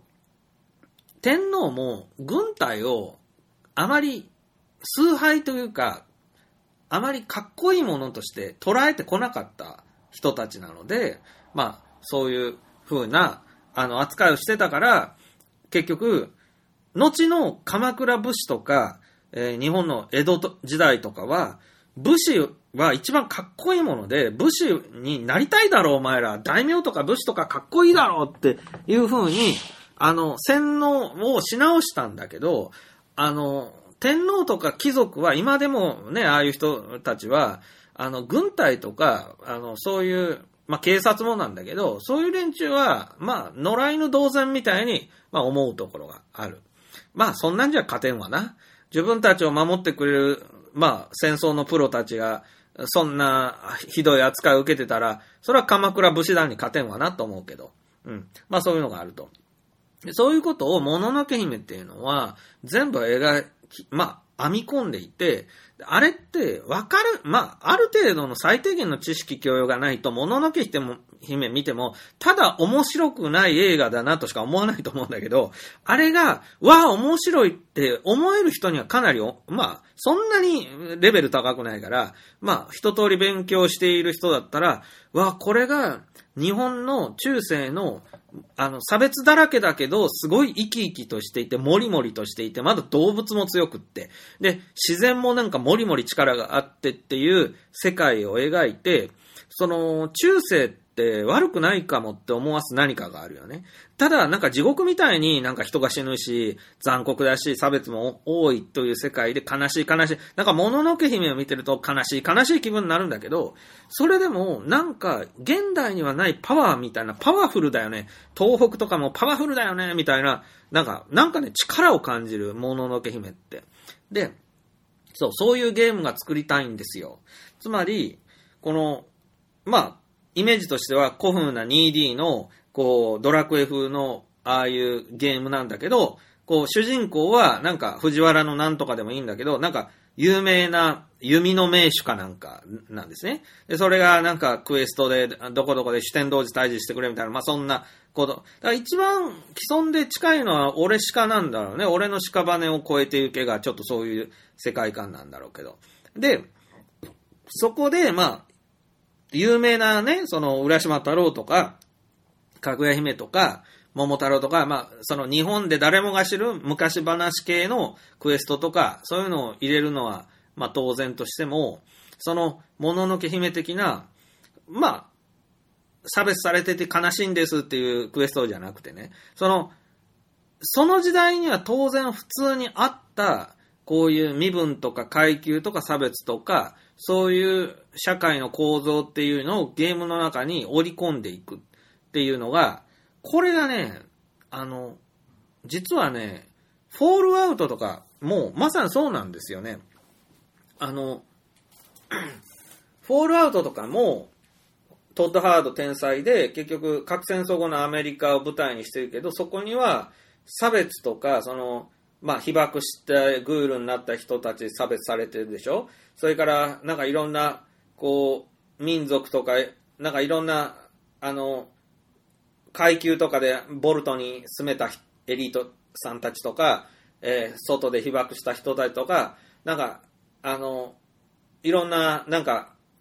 えー、旧アメリカ軍の残党とか、そういうので、こう、派閥があって、で、それがあの、フォールアウトのゲームのファンは、あの世界観ですよね。つまり、ただの核戦争後の何もなくなったアメリカではなくて、その、いろいろな、その、ほとんど敵はレイダーですよね。つまり、一般庶民のアメリカ人は、核戦争後の世界では、盗賊としてレーダーとして殺し合いながら生きていくしかないんだ。という絶望。で、一方でアメリカ軍の生き残りは、なんか BOS っていう軍団を作って、なんか、独善的な帝国を作ろうとしている。で、一方なんか、核戦争で滅んだんだけど、核兵器を逆に神として崇めるようになったアチャアトム・チャイルズっていう変な宗教団体がいるとか、なんかロボットで、なんか、あの、帝国を作ろうとしてるロボット軍団がいるとか、なんか、いろいろ、この、あるわけですよね。そういう勢力が。で、それで、結局、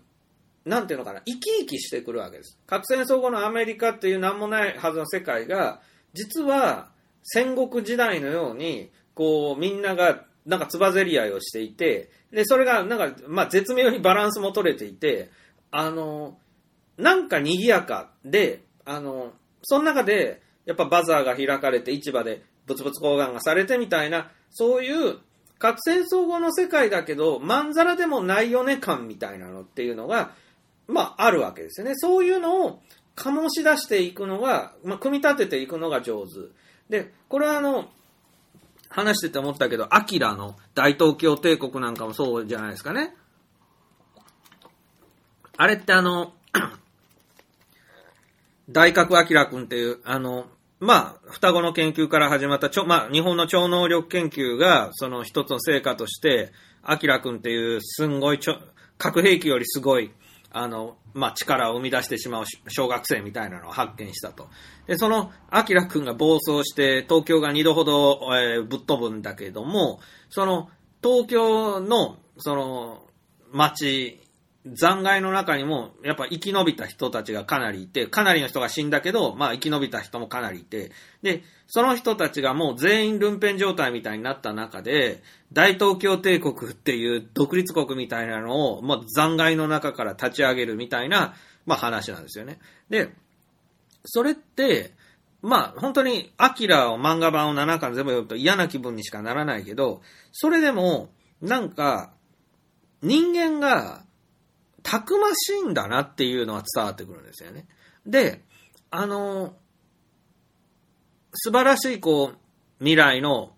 なんか世界は、東京は滅んでしまって、本当に地獄のようなゴミだらけの汚い世界になるんだけれども、あの、そこに生き残った人たちは、戦国時代さながらに、たくましく、乱暴に、あの、悪いことをしながらでも生き延びようとするわけですよね。で、そんな気力もなければ勝手に滅ぶんだけど、なんかやっぱ若いやつとか、そういう連中は、その、今こそ俺の夢を叶えるんだ、みたいに悪いことをしたり、女の人を襲ったりとかするわけですけれども、あの、なんかそういうとこに、人間の、人間の浅ましさと同時に、その人間の最後の見込みというか、あの、おとなしく滅ばないんだ、お前ら、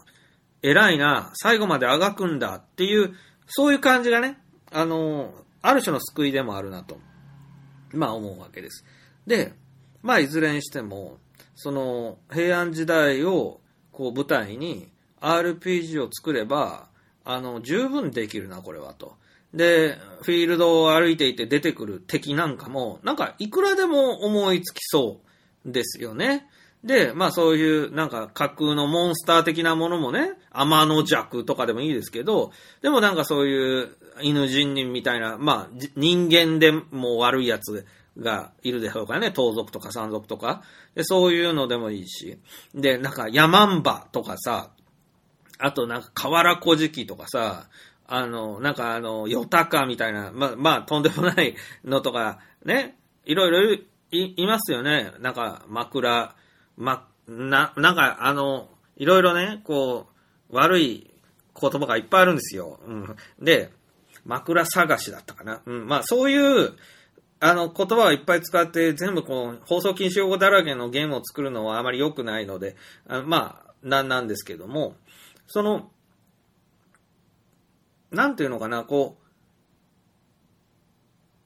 う、全く架空の世界で、その、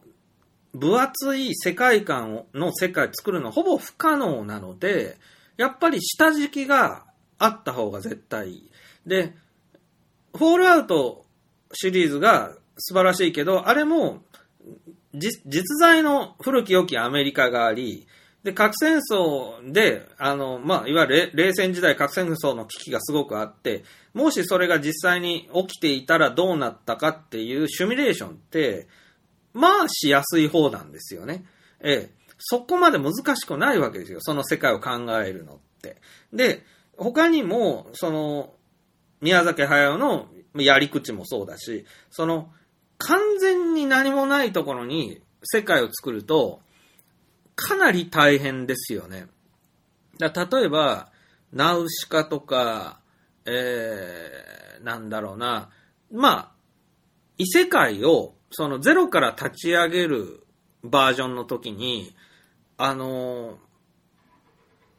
我々の世界ぐらい、こう、重厚な、あの、細かい身分性とか、そういう社会性を、あの、全部、まあ、オタクみたいに、こう、設定中みたいに全部考えるっていうのは、まあ、本人は楽しいかもしれないけど、まあ、絶対に時間の無駄で、で、まあ、出来上がったところで薄っぺらいですよ。そういうものはね。で、まあ、銀河英雄伝説とか、もうなんかすごい途方もない宇宙に進出した人類が作った、まあ、二つの帝国と民主主義みたいな、そういう世界だけど、まあこの下敷きにしたのは、なんか近代ヨーロッパのあれなんだろうな、みたいな、フランスとドイツなのかな、みたいな感じで言うと、その、広げた風呂敷は銀河系並みにでかいんだけど、分厚さは知れてるよなっていう。その、だって銀河英雄伝説の世界に、なんかアジアっぽい星とか東南アジアっぽい世界観とか、インドっぽいものやイスラムはどこ行ったみたいな。なんか、なんか、まあ、好きな人は、いやいや、こっちの共和国側に全部あるんだよと言うかもしれないけど。で、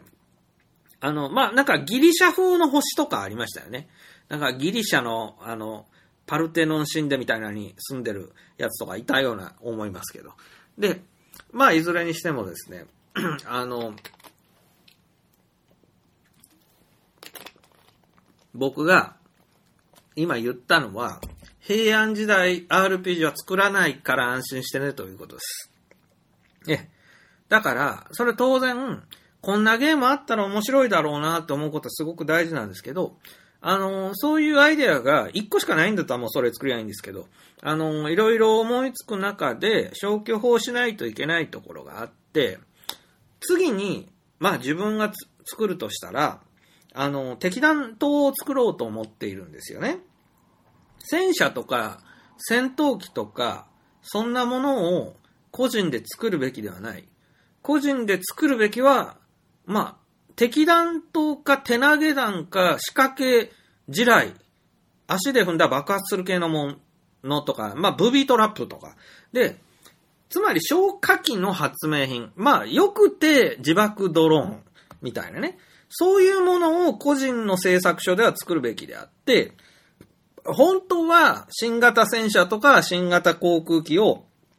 作れたらいいよね。ミサイルとかもね、まあ、弾道ミサイル作れたらいいよね、みたいに思うかもしれない。思うかもしれないけど、それは、あの、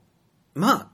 次の次の次の夢としておい、まあ、取っときましょうやっていうのが、まあ、クレバーな、えー、発想だと思うので、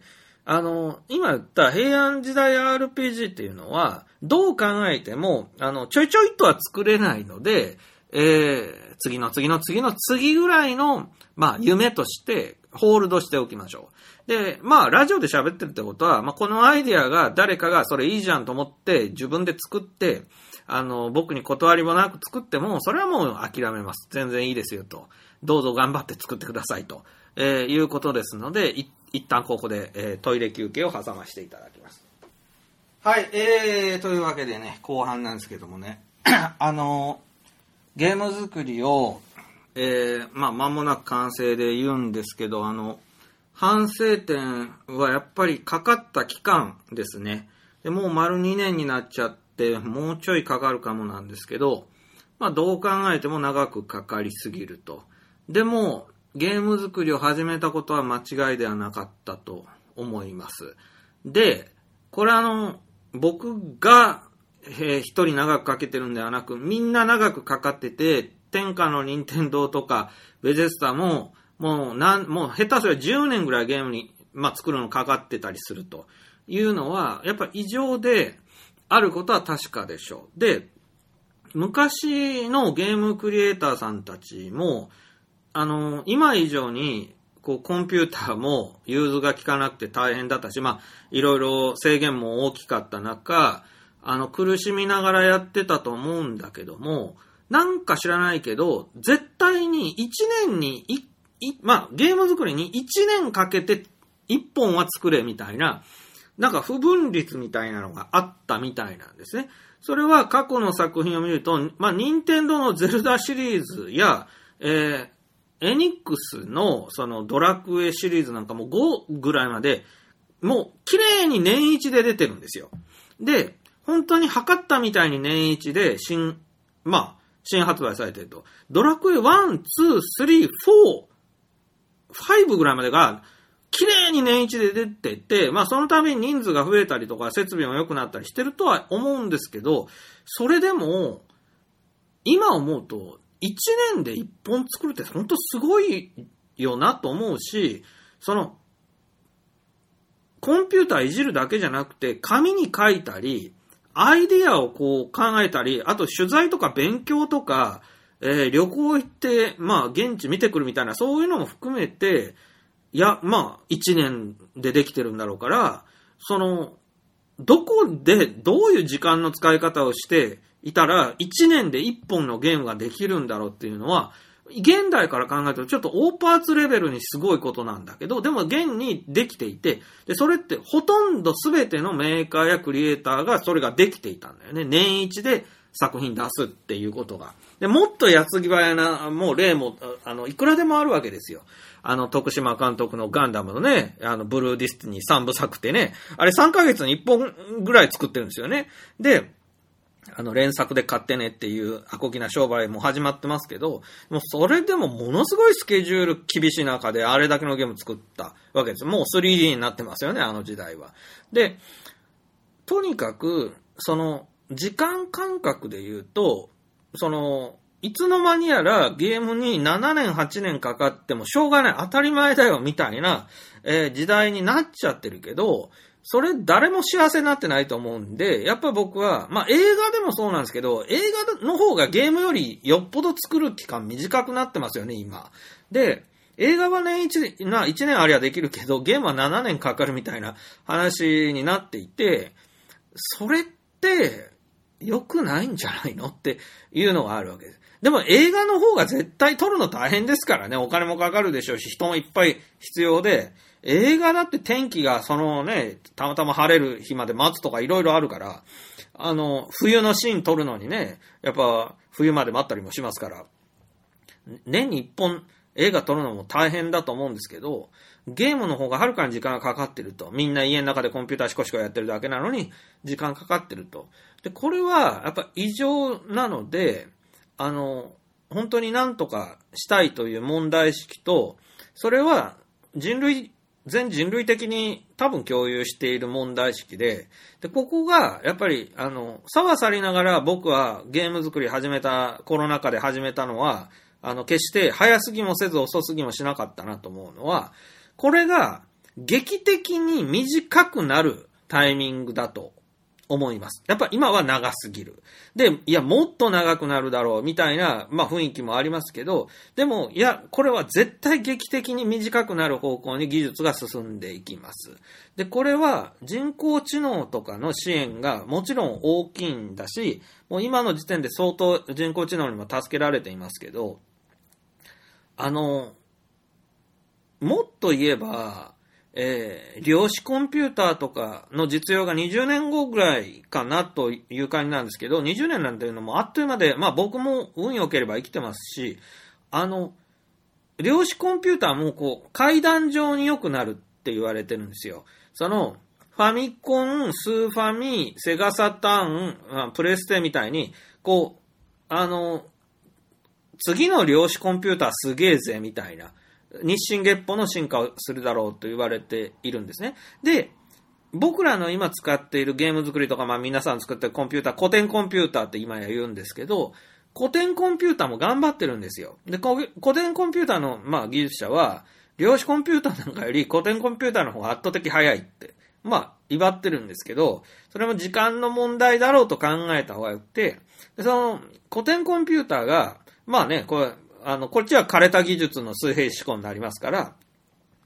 あの、古いけれども、やっぱり信頼性のある古典コンピューターが、あと10年頑張るとして、その10年の間に量子コンピューターが、まあ、あがきにあがきながらも頑張って、生みの苦しみを頑張ってこう、やってくるわけですよね。で、どっかの時点で量子コンピューターが古典コンピューターに追いついて、そしてガンと追い抜いてきます。で、追い抜かれたらもう、あの、古典コンピューターダメだなって、えーもう今更古典コンピューターやってる場合じゃないなっていう風になるのが、あの、まあ、十何年後か知らないんですけれども。で、いずれにしてもそういうことが起きるだろうと考えないといけなくて、で、起きた場合は、あの、ゲームの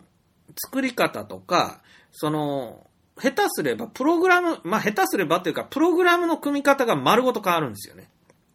で、僕もその2年ぐらいずっと、まあ、つきっきりで勉強して、かなり、まあ、プログラムのことも理解できるようになってきたし、 Unreal Engine にしろ、 Unity にしろ、およそね、なんかいろんな人を見てるとね、2年間ぐらいかかるんですよね。それが、あの、慣れるのに。うん、なんか、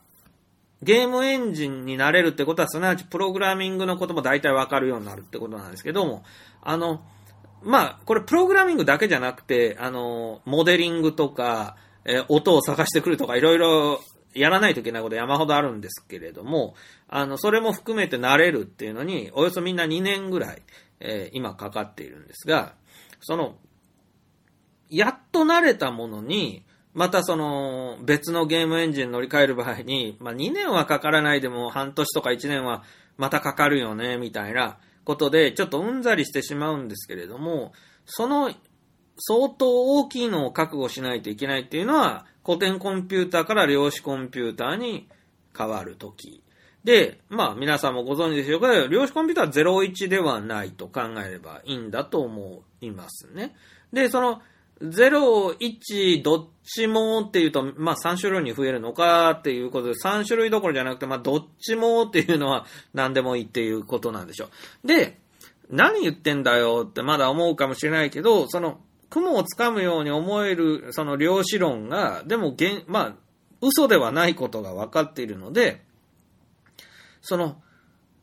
古典コンピューターで僕たちが0を1で作っている、まあ、その、今僕がアンリアルでやってるのも、本当に、あの、第二次世界大戦中に暗号解読からチューリングが、あの、コンピューター初めて作った時と全く変わらない方式でやってることはだけは確かですよね。で、0と1っていうのは、パンチカードに穴が開いてるか開いてないかってそれだけなんですけど、今も全くそれの延長線上で古典コンピューターは動いていると。それは、膨大な量のパンチカードの穴を、あの、処理できるように、ムーアの法則でどんどん進化してきたけど、でもその進化っていうのは、進化って言うんだろうかねっていう、その抜本的にやり方が進化したわけではなく、もうやり方自体は全然進化せずに、えー処理できる量だけが進化したということになります。恐竜的進化と言えるかもしれませんね。で言うと、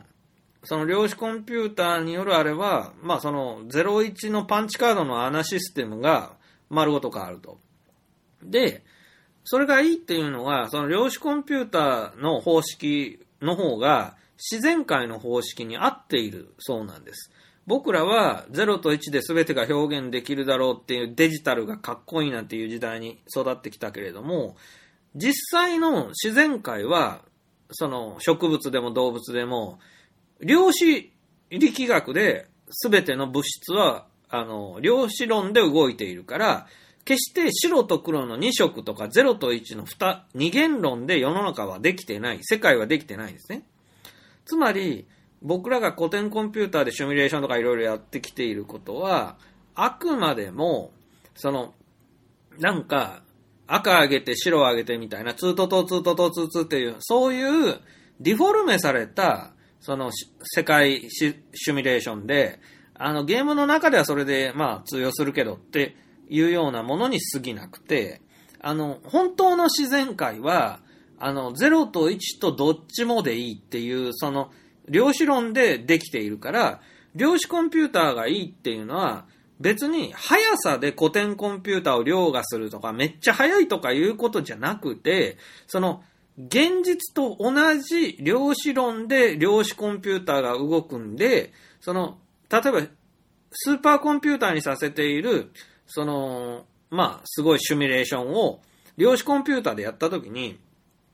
速いかどうか以上に、量子コンピューターはめちゃくちゃ低電力でできる。まあ、低電力でできるってことは、すなわち早く仕上がるんでしょうけど、その、古典コンピューターは、その、2とと2とと2の01みたいなもので、無理やり自然界をシミュレーションしないといけないから、に二重三重に、なんていうのかな、無駄な処理をするそうなんですね。だけど、量子コンピューターだったら、自然界で起きていることのシミュレーションを自然界と同じ量子力学で処理できるから、その、あっという間にちゃんと答えが出ますよ、みたいな。まあ僕がざっくり理解してるのはその程度なんですけど、つまり、まあ、そういう時代が来ようと来まいと、まあね、我々は基本的に変わらないですけども、ゲームを作るのが影響を受けないわけないんですよね、これね。で、人工知能だけでも影響を受けないわけなくて、僕去年の3月頃に、チャット GTP ショックの時に、今まで作ってたゲームが全部時代遅れになるから、ちょっと頭抱えちゃって、すごいドツボにはまったような、まあ、気分になったんですけども、あの、それまでのゲーム全部時代遅れになるだろうっていうふうに当時思いました。それは、例えば、RPG の NPC が全部人工知能で喋ってくれれば、えー台本なんかいらなくなるし、こう、その都度、まあ、違う会話がゲームの中でできるから、今までのドラクエ式の RPG とかがすごく陳腐なものに見えてしまう。全部価値を失うんじゃないかっていう風な疑念だったんですけど、いや、意外とそうでもないなというのは、現にそういうゲームがあったとしても、まあ、めんどくさいだけで楽しめないし、あるいはその、台本通りに喋っている古典、喋ってくれる古典的な RPG って、いいよなーって、やっぱ古、古きもの、良きものよなーみたいな、古き良き時代論みたいなのは、より浮き彫りになるような気がして、それは例えば宮崎駿が、もう現代のアニメとかと戦うって気がまるっきりなくて、もう古い時代に作られた児童文学とかヨーロッパ人とかもうこの世に存在しない古い偉い人たちに認めてもらおうって言って彼は創作活動を続けてるんですけど、確かになんかその哲学者とかでも、なんかふ、もう、2500年以上前の中国の哲学者偉かったよねみたいに過去を見て、あの、まあやってる人多いと思うんですけど、あの、現代にはろくな文化がないみたいなね。アニメでも映画でもそうだと思いますよ。だか最近のものを見て、あれに勝とうみたいなやる人じゃなくて、もうなんか、100年前の作品を見て、あれに勝とうって思うのもありでしょで、まあそういうことです。で、まあその、ゲームが時代遅れになってもすぐだ、まあ全部いらないものになるわけではないってことなんですけど、まあでもそれでも、その AI によってゲームシーンが変わるっていうのはもう今年からはっきり出ていて、えー、人工知能に作らせたゲームは販売させませんってスチームが一時言ってたんだけども、あの、やっぱり、あの、OK 出しますっていうふうに手のひらを返さざるを得なかった。で、多分、あ多分っていうかもう人工知能ゲームを専門に作る会社とかもできてきてるらしいんですけども、その、まあこれで一攫千金だと思う人たちも多いみたいで、その人工知能には、まあもちろん拍車がかかっているし、えゲーム開発にもそれが、まあ応用されて、まあいくでしょうと。で、その時に、まあ新しい面白さの発明は技術だけではできなくて、その妄想がないとできませんから、あの、人工知能をど、使って面白いゲームを作れる人ってやっぱ小島秀夫みたいな人だと思うんですよね。アイディアマンで常日頃からそういうことを考えていて、その技術がやっとは、まあ手に入れたらすぐに使える体制、つまり心の準備とか、あの、もうできてる人でないと、さあ技術あるけど何作るって遅ればせながら考えてる人は絶対間に合いませんよね。そういう意味では、やっぱり小島秀夫さん、ある意味僕こうやって尊敬してるんですけど、その、ああいうゲームあったらいいだろうな、でも今の技術じゃできねえんだよなっていうのは、本当無駄な、あの、思考実験ではないよね。今の技術ではできないんだけど、あれとあれができるようになりさえすればできるだろうっていうのだったら、絶対にそのあれとあれができるようになりますよっていうニュースが入った時、今だってなりますよね。すごく早く動けると思いますよね。なので、そういうふうにゲームの企画を考えるときに、その、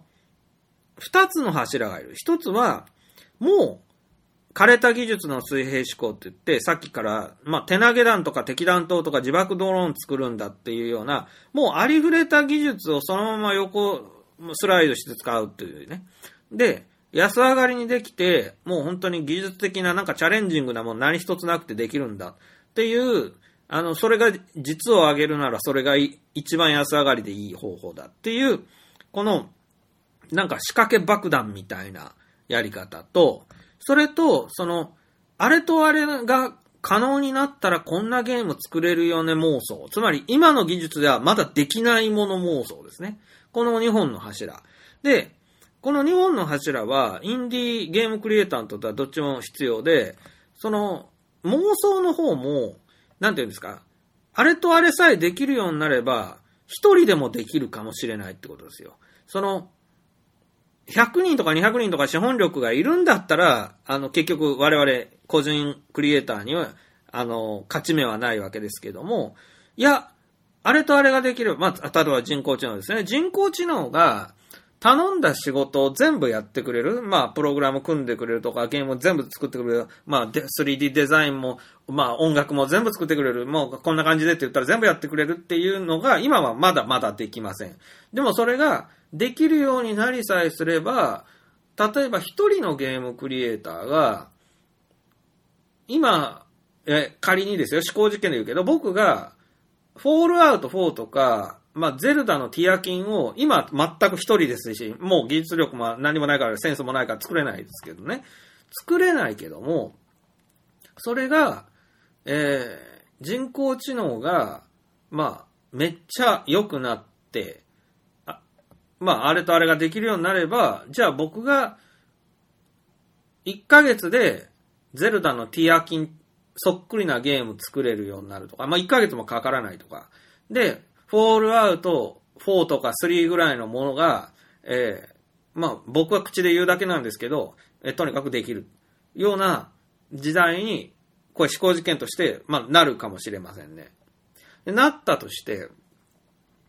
あの、なったとして、そのゼルダやフォールアウトそっくりなもの、コピー品を AI に頼んで作ってもらっても何も嬉しいことないでしょ？そうじゃなくて、それぐらいの技術力がただで転がり込んでくると仮定した場合には、じゃあどんなゲームを先に妄想して用意しておかないといけないってことですよ。だから、さっき言った平安時代の RPG っていうのは、なぜボツにするかというと、今の技術では、1年2年どころか、もっとも、ただでさえ1作目2年以上かかって吠え面書いてるのに、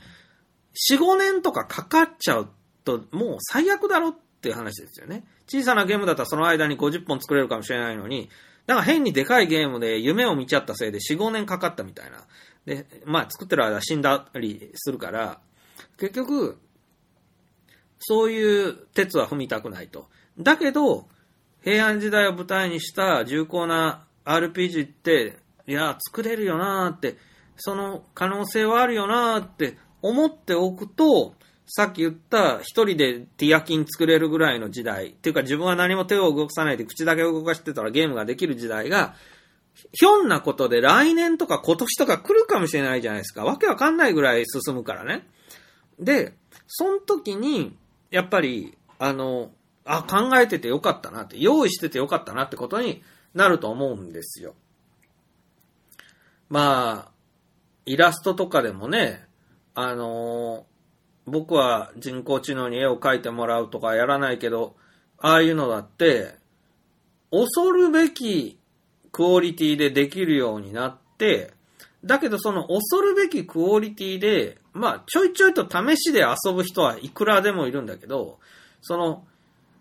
や、やったこの技術で、ついに今までできないで諦めていた、悔し涙に暮れていたことができるぞってなった人って、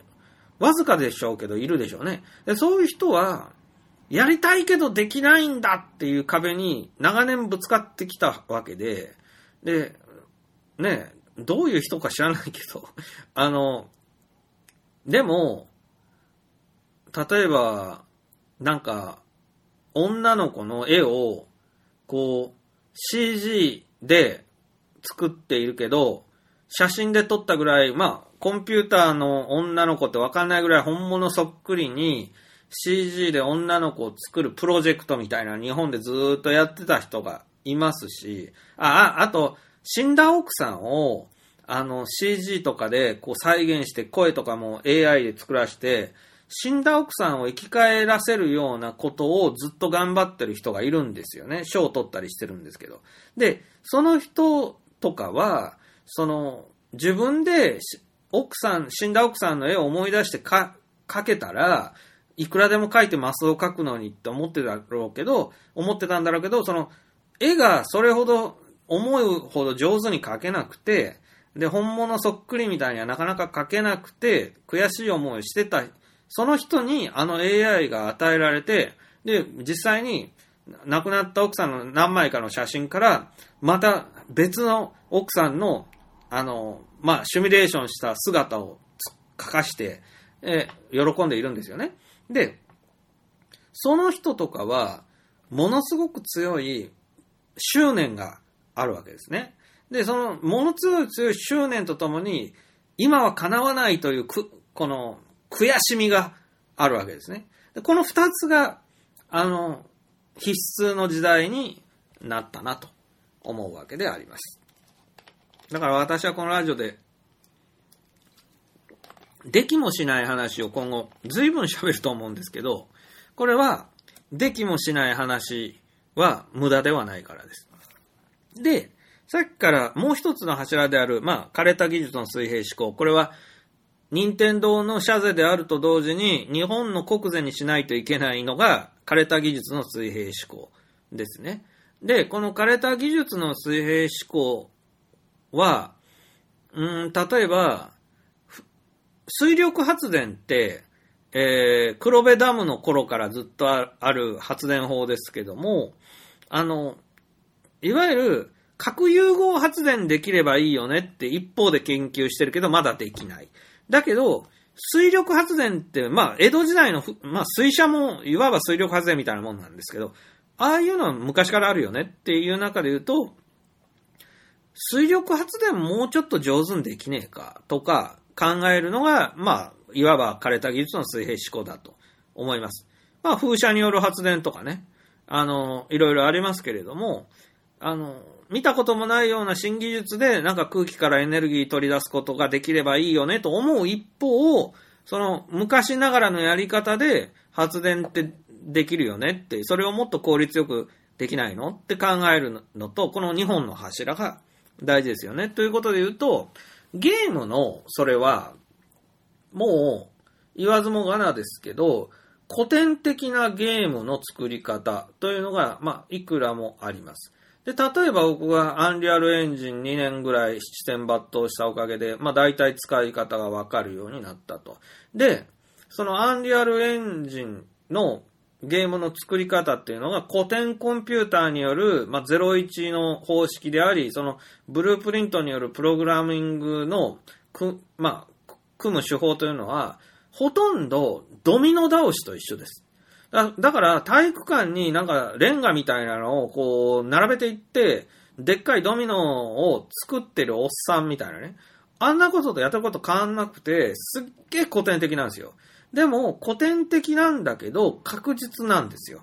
で、これで言うと、あの、アンリアルエンジンでゲーム作る以上に古典的だけど素敵なクリエーションってレゴですね。レゴなんか、誰の目にもわかるぐらい単純で、あの、コンピューターほど高度なことは何一つないんですが、しかし、このレゴのすごいところっていうのは、僕が、まあ、1日かかってもゲーム、アンリアルエンジンでゲームなかなか進まないのに、1日朝から晩までやってもな、一つのことが終わらないのに、えー、レゴだったら、朝から晩まで全部で10時間ぐらいやったら、大抵相当なもんできますよね、レゴで。10時間かけたら。で、それは、とりも直さずその速度っていうのは、生産性なので、あの、ゲームがなんぼ、レゴよりも高度なことができるからといって、あの、一日頑張っても何もできないし、あの、大手が何百人もでやっても、7年かかってようやく1本できるみたいなのは、生産性悪すぎだろうっていうのが僕の中でああるので、その、レゴの生産性の素晴らしさっていうのは、あの、もっとなんか身につけないといけないよねって、あの、フィードバックさせないといけないよねと、まあ思うとこなんですよ。で言うとね、まあその、古典的な、えー、ゲームの作り方で、さらに、レゴぐらい、あの、早く作品ができるっていうことを、あの、目途に頑張らないといけないと思うんですよね。で、いわば、よくゲームジャムとか言って、なんかみんなで合宿みたいなして、で、3日とかでなんか、みんなでゲーム、あの、何人かでチーム組んで、なんか3日とか、3日もないのかな ?1 日とかで、なんか、ミニゲーム作って、それを競い合わせるみたいなゲームジャムっていうような、なんか、ブートキャンプ的な企画がよく言われるんですけど、まあ、あれだってまたこの、そういうことでしょ？つまり、まあ、なんか、厳しい枠を設けて、あの、今日だけお前は大きなゲームではなく小さなゲームを作れよみたいな、そういう状況に閉じ込められれば、初めてそういう対策主義から抜けて、その、まあ、一日で何人かで頑張って、なんか小さなゲーム作る、ドロナーでもいいから作ろうっていうように、切り替えられる人たちが、そうゲームジャムとかいいって言うんだろうけど、僕は鼻から、その、そういう、なんか勉強合宿みたいなのに行かないとできない人間ダメだと思うんですよね。そうじゃなくて、あの、最初からゲームジャムでないといけないんですよ。その、つくづく、やっぱり、超簡単にゲームは作れないといけないというハードルを絶対自分の中に憲法のように持って、で、かつ、どんなに簡単にできそうなゲームでも時間かかるんだっていう風に戒めないといけない。だから、ああ、こんなゲームだったら1週間でできるなと思ってかかって絶対それでも下手すりゃ1年かかるんですよね。だから、あのー、まあ1年はかかりすぎだけど、まあこのゲーム1週間できるだろうっていうのが1ヶ月かかってできれば、月、まあ月に1本っていうか、ね、1本1月でできるって素晴らしいことだから、その、それぐらい、あの、ゲームは短く作らねばならないっていうふうに、自分で枷をはめたいですね。で、周りが、ね、インディーのクリエイターでも2年ぐらいかかってるのは全然恥ずかしくないレベルでみんなもっとエターなってるわけですけど、大手とかも7年8年かかるのは当たり前っていう変な風潮があるせいで、どんなゲーム会社も、まあ、た、例えば RPG 作るのに、え4、5年かかるのは当たり前みたいに、それでも早い方ってみんな思ってるでしょうし、それなんか変なね、みんな横並びに、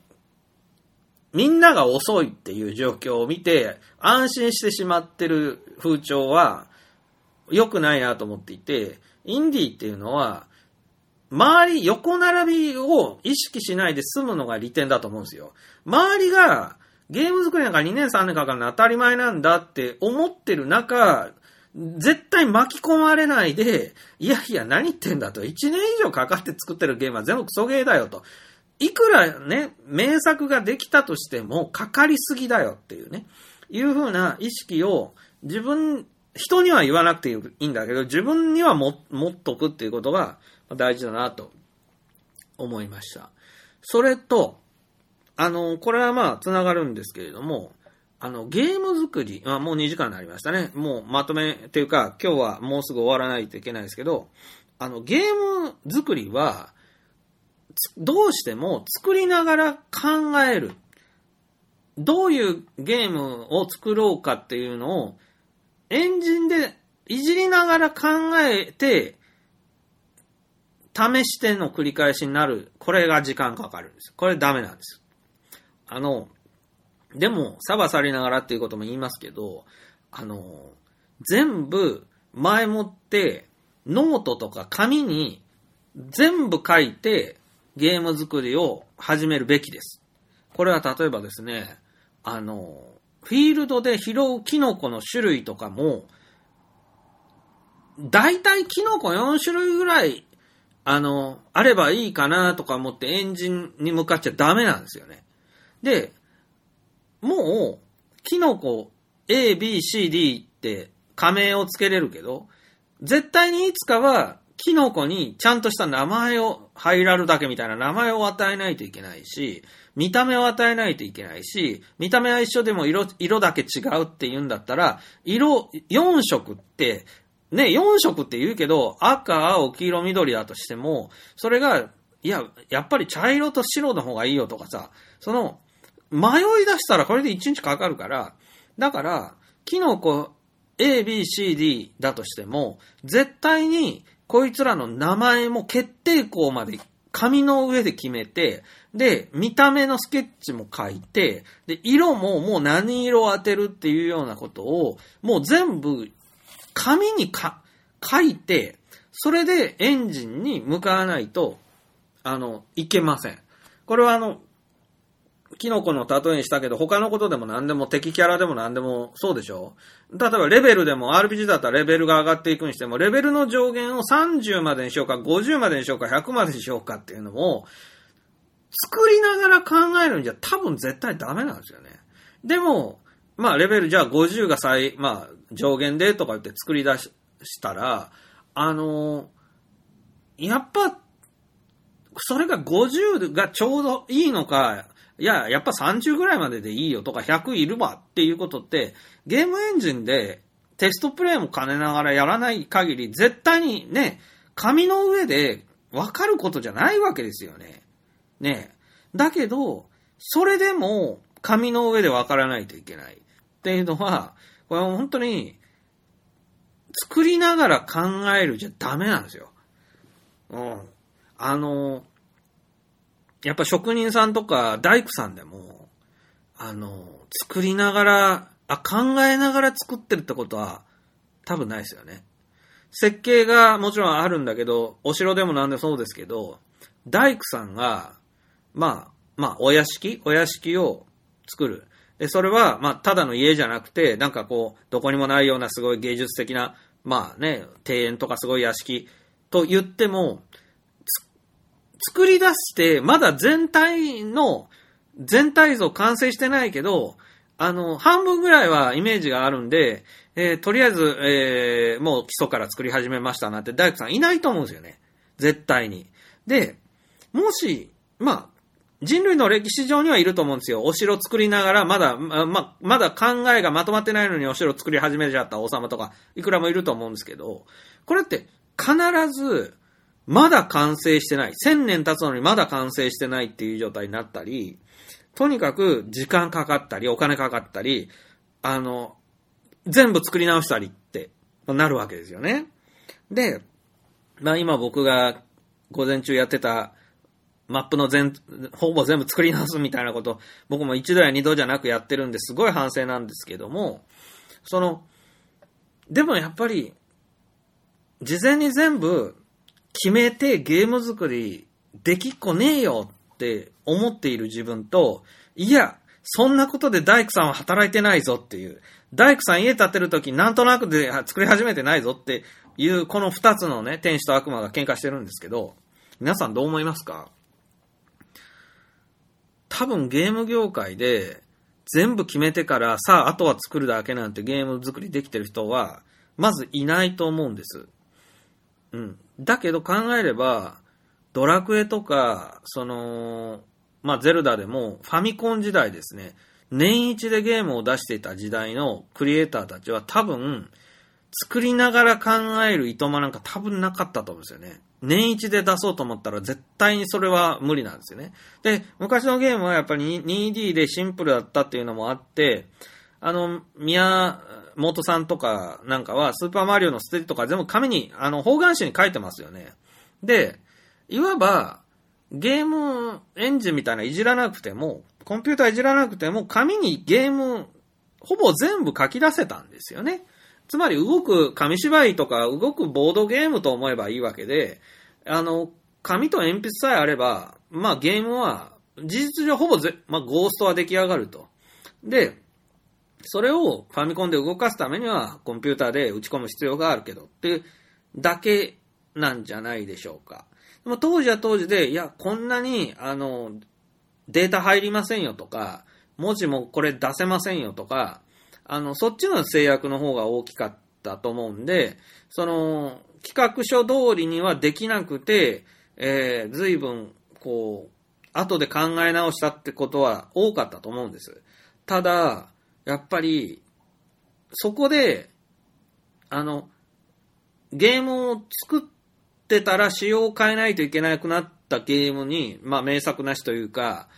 大体大難産してますよね。昔のゲームでも、あの、糸井重里のマザーシリーズとかが、めっちゃ時間がかかることで有名で、それでマザーの3かなんかだったかな。なんか、横井軍平さんに相談してできたんだっけ？違うか。横井軍平さんじゃない方か。あの、死んだ任天堂の社長に相談してできたんだけど、その死んだ任天堂の社長は、これあの、もう何年かかかって苦しんでる糸井重里に、あの、ゼロから作り直すんだったら俺が半年で仕上げてあげるよって言ったって。それで実際ゼロから作ったらしいんですけど。で、あの、要は糸井重里がゲーム作るの時間かかりまだったっていうのは、彼もプロの、まあね、クリエイターだけど、多分ゲームに関して完璧に決めきらずに作りながら考えてしまうところがあったんだと思うんですよね。で、アイデアはすごいいくらでも湧いてくるようなタイプなんでしょうけど、その、なんかどれを入れてどれを諦めるかみたいなのは作りながら考えましょう。できれば全部入れたいんで、みたいなクリエイターなんだろうなと思うんですよね。で、そういう人が現実にあ、まあ、ドツボにはまって、なんかもう、歴史上有名なぐらい作るのに時間がかかったとか、このゲーム結局できない、出ないんじゃないかと言われた。というような、まあ、伝説を残してしまったっていうのは、やっぱり作りながら考えるっていう愚挙を犯してしまえば、できないんだってことです。で、これは、あの、すべてのゲームクリエイターたちに、なんか突き刺さっちゃうと思うんですけど、あと、すべてのゲームクリエイターが、あの、作りながら考えてると思うんで、ていうか考えながら作ってると思うんで、これ本当に悩ましいとこなんですけど、でも何がいけないって多分、なんかとりあえず作ってみようみたいな、なんかワクワクさんじゃないんですけど、あの、子供番組的な、こうゲームエンジンが、とりあえず、まずは触ってみようみたいなんで、その練習用にこうやって、まあな何も考えてなくて、キャラクター動かせて、あの、ジャンプさせれるようになったよ。障害物を置いてみよう。もうこれだけでちょっとしたゲームだね。みたいな。それ、やっちゃうじゃないですか。これもちろん学習としては間違ってないんだけど、その、本番でゲーム作るときまでそれやっちゃうんですよね。とりあえず主人公から作るか言って主人公が動くようになった。ああ、よかったよかった。オリジナルキャラが動くようになってよかったよ。って言って、終わってしまう人が多い。実際にインターネットとかでもこうゲーム作りをこう、なんか、あの、進捗アップしてる人がいっぱいいるんですけど、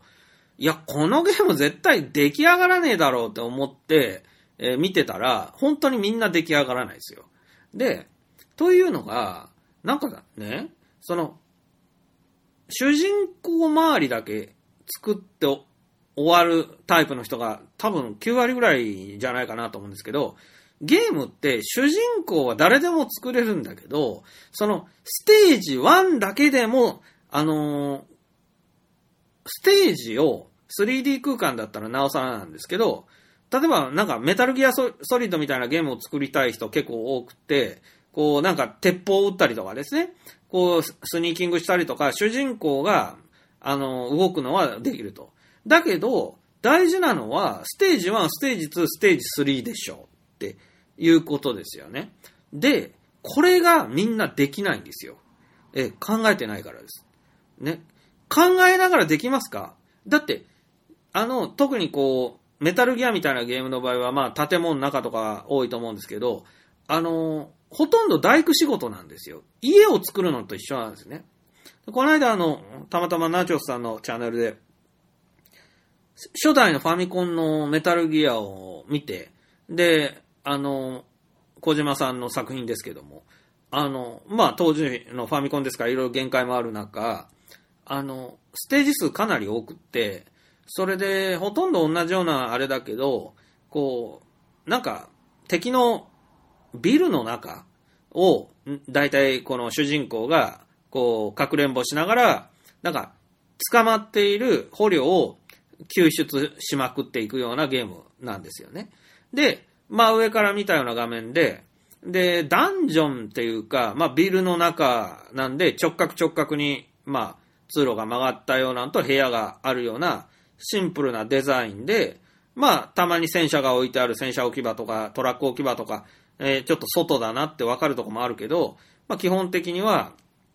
その昔のファミコンのできる範囲のマップなんですけど、当然それって、ノートとか方眼紙にもう図面書けるわけですよね。もう、定規でまっすぐの線引けば、あの、ここに通路があって部屋が2つあってとか、入り口がこうあって、ここに落とし穴があってとか、全部、あの、紙に書けるんですよね。うん。だけど、これ、もし 2D でファミコンで、そのシンプルな、ただの通路とただの部屋だけで区切られてるようなマップでも、あのメタルギアのステージが8ぐらいまであるんですけど、あれ、地震かな？地震じゃないな。あのね、あれさ、あの考えながら作る。作りながら考える？そうか、どっちが正しいのかな？作りながら考えるか。作りながら考えて作れるかって絶対無理だろって。絶対にノートに鉛筆かボールペンで書くならば、えー、できるけど、コンピューターに向かって通路とか部屋とかを、まあ、書くことはできますよ。書くことはできるけど、その、なんていうのかな？その場で、いやもうちょっと廊下長い方がいいんじゃないかなとか、やって、こう、何にもないとこで、ステージ1できた、ステージ2作らなきゃって、できないと思うんですよね、本当に。できたとしてもめっちゃ無駄に時間がかかると。だから、あのこれは今でも一緒なの。ただ、今だとさ、3D 空間の場合は、ノートに 3D 空間のレベルデザインをちゃちゃっと書けないですよね。なんか立体図みたいに上手に書く人もいるかもしれないけど、基本的には縦の天井の高さとかそういう空間、3D 空間を、まあ二次元のノートに書くのは難しいわけです。書けたとしてもそれ自体がなんか芸術作品のようになってしまう。なので、ついみんなえ、ゲームエディター、え、ゲームエンジンで直接作るわけですよね。図面も書かずに。書けないもん、3D の図面を書くのは大変だから。となると、あの、永久できない。つまり、3D のそういうステルスアクションみたいなゲームを作ってる人が、主人公を動かすのはできるんだけど、その先のステージ1もうステージ2も作れずに、なんかいつの間にか企画をなかったことにするっていうのは、結局、一番大変なとこは実はそこなのに、全くそのことを、あの、なんとかなるだろうぐらいの意識しかなく、あの、取り掛かっちゃってるってことだよね。で、主人公キャラは絶対必要だから、まずは主人公キャラ作ろうは間違ってないけど、でも間違ってるね。明らかに間違ってる。あの、ゲームを作る場合に、ほとんどのゲームが、立て付け。つまり、まあ、空間であろうと建物であろうと何でもいいけど、建築物みたいなものが、ま、まあ、マップでも、えーなん、ダンジョンでも何でもいいが、そういうのなんていうんですかね、まあ、今で言うとレベルデザインと言うんですけども、まあ、建物みたいなものが絶対必要で、その、建物を作る算段がつかないんだったら絶対作り始めてはいけないんですよ。で考えると、僕はその今作ってるゲームは、マップはあれども建物はない、まあ建物は作れるけど、最初からはないっていうので、まあいけるんじゃないかと思ってやってるんですけど、2作目以降も、そういう意味で言うと、その、3D のゲームをやめて 2D ゲームを作るべきかなとも、あの、思う部分があります。それは、2D がレトロ風で好きっていうのもあるけど、3D がめんどくさいというよりは、あの、図面がノートとか紙に書けないからですね。で、書けない限り短期間で一人でゲームを作れないです。もし、紙に全部書ければ、あの一人でも短期間で、あとはゲームエンジンで一気に作っておしまいでいけるはずです。で、これは、僕ゲーム作る前に言ってたんですけど、僕あのゲーム作り出して2年ですけど、その前に1年間ぐらいゲームエンジンをわざと触らずにノートでずっと考えを、まあ、まとめていたんですが、その時に、あの、ゲームなんて、あの、ゲームエンジンとかコンピューター触るの最後、最後の1ヶ月で一気に、あの、作ればいいんだって、あの、ゲームを、作りたいゲームは全部一回紙に書いて、そこで仕上げれるだろうって言ってました。で、あの、ゲームエンジン、触るのなんて、もう最後にそれを具現化するときだけでいいんだからっっていうふうなことを言ってたんですが、実際にできなかったのは、それは全く使い方知らなかったからですよね。大工仕事知らないから、何でもいいからゲームエンジン触って苦労しないと、作り方わかんないから、あの、できなかったんですよ。だから、この2年間修行と思って、あの、まあ、オーソドックスな、まあ、オープンワールドのゲームを頑張って作っているんですけれども、それが出てきた暁には、その、次こそは、ノートとかに、もうほぼ完成形のゲームを全部書いちゃって、で、えっ、と、それが出来上がってから、コンピューターに電源入れて、初めてエンジンで作り始めるみたいな、そういう、あの、ゲーム作りをしたいですね。結構革命的だと思うのは、多分そこまでできている個人クリエイターって、多分いないんです。で、みんなゲームエンジン立ち上げて、才能のある人もない人も器用な人も不器用な人もいる中、あのゲームエンジンと格闘してるんですけど、多分、なぜ時間かかるかっていうのはまさに作りながら考えてるからですよね。うん。で、あのーあ、レゴとかも作りながら考えてる部分ありますよね。だけど、レゴでもやっぱり、あの、漠然と作りながら考えるのも楽しいけど、あの、作りながら考える、考えながら作るだと、レゴですらなかなか完成品までありつけませんね。はい。あの、戦車とかのレゴ作るのでも、もう紙に大体書けるんですよ。レゴでも 3D だから三面図みたいなの書かないといけないけど、でも、ブロック、ブロックの、あれがあの、横幅が奇数か偶数かってすごく重要なんですけど、あの、それが、奇数の方がいいのか偶数の方がいいのかは、この図面を書かないとわからないですよね。で、手で触っていくと、ああ、これ、多分ブロック一個横に出っ張ってた方がいいわ、みたいなんで、全部作り直すことになったりする。で、あの、でもそういうのってノートに簡単にでも書けばわかるんですよ。ああ、やっぱここは奇数でないといかんわ、とか。ね。で、それでも前もって準備しておいたら、レゴ作るのはあっという間ですよ。だからやっぱ大工さんと一緒で、ちゃんと図面があって、ちゃんと設計図があって、大工さんも仕事始めないと、あのーここから先は、ちょっと作りながら結論出していこうみたいなんだったら、できないよね。絶対に。だから、これはあの、大反省点です。で、でもね、これ皆さん、聞いてる皆さんもできこねえだろうと思ってると思うんで、その、できるためには、まず、その、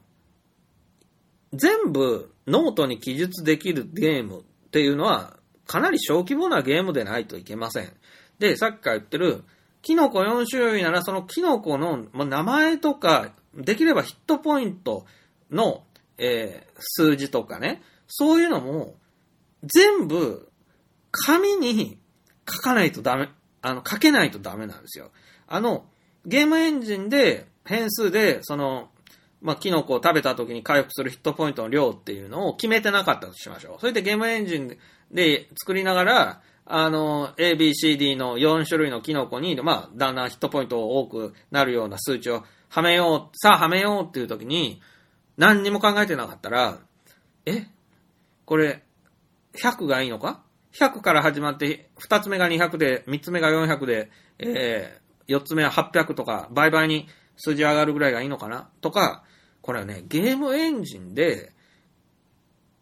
そこで考えてたら、すんげえ時間の無駄なんですよね。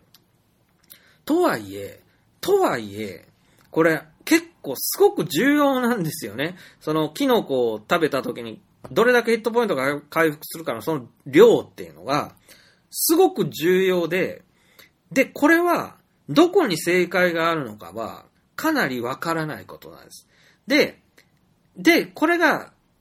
ちょうどいいかちょうど悪いかは最後テストプレイをして、実際に自分でプレイしてみない限りわからない。それはつまりゲームバランスということですから。で言うと、ゲームバランスまで全部紙の上で完璧にすることは不可能でしょう。それは。だけれども、暫定的な数字ですね。暫定的な数字はノートでもう決めておかないと絶対ダメですよね。だって、エンジンをいじりながら暫定的な数字を入れるみたいなことをするのは、あの、すごく無駄です。はい。で、暫定的な数字で回してみて、あ、意外と全然これでいいよっていうことだ、あったり、いやなんかやっぱちょっとこれ半分ぐらいの方がいいなって言って直すのはテストプレイしないとわからないことです。で、それも全部が出来上がってテストプレイしないと他の要素も絡んでくるから、その、一個一個のことでは適切な数値かどうか全然わからないですよね。となると、その都度いじっていたら永久に終わらなくなるわけです。だって自分のヒットポイントのそもそもの分母のあれ比率とか、敵キャラの強さとかにもよりけりだから、そのキノコのヒットポイントの回復量がちょうどいいかどうかなんて、キノコだけからは全く判定できません。ね。だから、ノートの上で暫定値をもう決めておいて、エンジンではそれをぶち込んでいって、それで完成してからテストプレイして、あ、やっぱりもうちょっと多い方がいい。というふうに、まあ、なるってことだろうから、そういうクリエーションしないといけないですね。で、どんなゲームにも多分ゲームバランスがありますから、ゲームバランスの調整って今言ったように、たかだか4種類のキノコでも、それすごく、あの、きまあ、決定づけるの難しいという中で、これが、あ、俺のゲーム完成したぞって言ってから、ちょっと最後バランス調整するな。あの、その最後のバランス調整が多分作るのと同じぐらい時間かかるんじゃないのかなと思うんで、ですから、ゲーム作りは本当に舐めちゃいけない。ゲーム作りは、めちゃくちゃ、用心深くな、なんていうの、絶対時間かかるって思ってやらないといけなくて、バランス調整最後にちょいちょいちょいとやればいいだろうみたいなのでやるという、その、舐め切ったゲームクリエーション本当ダメですよね。で、僕は、確かに、ゴンボスさんたちプロのゲームクリエイターに対して、いや、もうもっと面白いゲームできるだろうみたいな、ずっと言ってきて、舐めたこと言ってんなってずっと思われてきたとずっと思ってるんですけど、あの、それはやっぱ作ってみない限り分かんなかったですよ。ゲーム作りはどこでどんだけ大変かっていうのは分からなかった。で、飛び込んで作ってみて、うわ、やっぱりめっちゃ大変だと。これぐらいなんとかなるだろうと思ってたことがなんともならないですね。えー今はなんか音楽なんですけど、音楽厄介っすね。1秒ない効果音でも、あの、これといったものがネット上には転がってないし、あの、いずれにしても本当に、おゲーム、音楽、そしてゲームの効果音でも、あの、これね、人に頼むとか、でも、うまいこといかないですよ。サウンドクリエイター大体、まあ、つけてますよね、みんな。だけど、サウンドクリエイターが1秒ない効果音を一発作るためだけにずっと、ね、給料泥棒させとくわけにいかないでしょね。じゃあサウンドクリエイターは、その時だけ呼ばれて、なんか小さな、なんか0.1秒の音作って、それでお金もらうのか。それをいろんな人に対してやるのかって、それもなんか非現実的ですよね。で、結局、これあの、劇団とかにもさ、なんか音響担当がいて音楽全部作ったりしてさ、その人の才能によりけりみたいなとこあるけど、あの、でも、その音楽担、劇団の音楽担当の人ってさ、芝居の稽古とかセリフとか全ほぼ全部関係なくて、ね、要は BGM とか効果音だけ作ればいいわけですよね。あ、でもさ、僕の好きな劇団とかでもやっぱ音響担当で、あの、演劇ってさ、殴った時のだ、なんかバシとかさ、蹴った時のドシュとかいう音って、ゲームと全く同じで、で、絶対多分ネットから拾ってきてなくて、あの、音響担当が作ってるんだよね。シンセサイザーとかで。で、あのー、いや、あのさ、時代劇みたいなんでさ、剣劇で、あの、刀で切った時の雑種みたいな音ってどこにでも転がってるんだけど、あの、やっぱり、もうなんか、ね、YouTube でよく聞く音とか入っちゃうと、すっげえしらけるんだよね。寒いんだよね。で、たかだかあのズバとか雑種とかいう音でも、絶対演劇とかいろんなまあ TPO に応じて、いや、ここはもうちょっとこういう感じでっていう、その微調整が絶対必要で、そういうのって、やっぱり、まあ、プロの音響担当に頼みたくなりますよね。だけど、まあ、僕ら現実的にお金もないとかいろんな中で言うと、結論言うと、やっぱ、音作れるようにならなあかん。音作れるようにならなあかん。で、そもそもゲーム作る場合に必要になる音数を増やさんようにせなあかんのやけど、わずかに必要な、あの、決定音とかクリック音でも、どうしてもいくつも必要になりますよね。で、まあ20個ぐらいは絶対効果音は一つのゲームには必要だろうし、BGM も2曲ぐらい欲しいよねっていうのがあって、それが、その辺に落ちてないし、その辺で買ってくるにしても、あんまりい、ないんすよね。となると、結局、作らなあかんねん。で言うとね、僕は、本当に、だからね、僕も今自分で音作れないから、なんかしょうもないね、あの階段ズカズカっていう音を660円で買ったりとか、すごいね、もったいないことしてるんですよ。本当に太鼓のドーンっていうような音を660円で買ったりとか、あの、単品でしていて、すっげえもったいねえなと思いながらも、あの、今は、もうそれしか手がなかったんですよね、今作では。でも、2作目以降は、音であんまり悔しい思いをしたくないし、なんか暫定的にネットに落ちてる音で我慢したくないなっていうのはすごくあって、そういう意味では、あの、音響を自分で作れるようになりたいんですよ。これは、ファミコン音源みたいなんでもいいなと思ってるんですけど、あのー、もう一勉強必要になりますよね。だけど、音楽や効果音を自分で作れるっていうのは、あの、ブレンダーとかで 3D モデリングで、あの、いろんな形を作れるんですけど、まあ、あれとほぼ同等かそれ以上のクリエーションだと思います。で、これブレンダーも僕も嫌々ですけどやって、まあ、そこそこできるようになったんですけど、例えばこの間、あの、サンタクロースの袋みたいな、あの、白いただのズダ袋ですね。あれがアイテムが入っているために、あの、なんか袋が欲しくなって、で、どこ探してもないんですよ。あの、アンリアルエンジンの、今までも毎月無料でもらえるやつとかにいろんなアセット集みたいなのいっぱいあるでしょで、そういう中にいろんなプロップとかな、その日用品みたいなもう無数にあるんですね。焚き火のやつとかもいろんな。だけど、無数にある、いろんな、その、ものですね。で、そのアイテムの中で、ちょっとイメージと違っても、加工すればローポリにしたりとか、色変えたりとか、いくらでもできるから、まあ、似たようなものであれば、別に袋でなくとも、なんか、似たような何かで代用できれば、それでいいなと思って探したら、本当にないんですよ。でも、いつもそうなのね。ゲーム作りって、これがいるんだけど、そのこれがないんだよなっていうのにぶち当たった時に、結局ほとんどの場合、自分で作るしかないんですよ。で、伊勢海老とかもそうやって自分で作ったんだけど、あの、サンタクロースの袋みたいなズダ袋みたいな、何かが入ってそうで、地面にドサッとこうなってて、それ少しなんか形がぐにゅってなっている、あの袋ですね。餅みたいな形の袋。あれが、あの、どこ探してもないっていうのは、ちょっとゾッとするでしょ。あんなものでさえないんですよね。で、それで言うと、ブレンダーはすごくめんどくさいんだけど、その無料の 3D レンダリングソフト。ああいうものは、あの、しんどい思いして使えるようになるっていうのは、まあゲーム作りの上でやっぱ必要なんですよね。あの、全部の 3D モデリングをやるんじゃなくて、1個か2個どうしても必要なあれが、あの、作らねばっていう時に作れるっていうことが、まあ大事だったりするわけですね。で、あの、音楽や効果音もそうだなということで、あの、ゲーム作りする人は、3D レンダリングソフト、ブレンダーは、まあ、学ばなきゃと思って、あの、学ぶと思うんですが、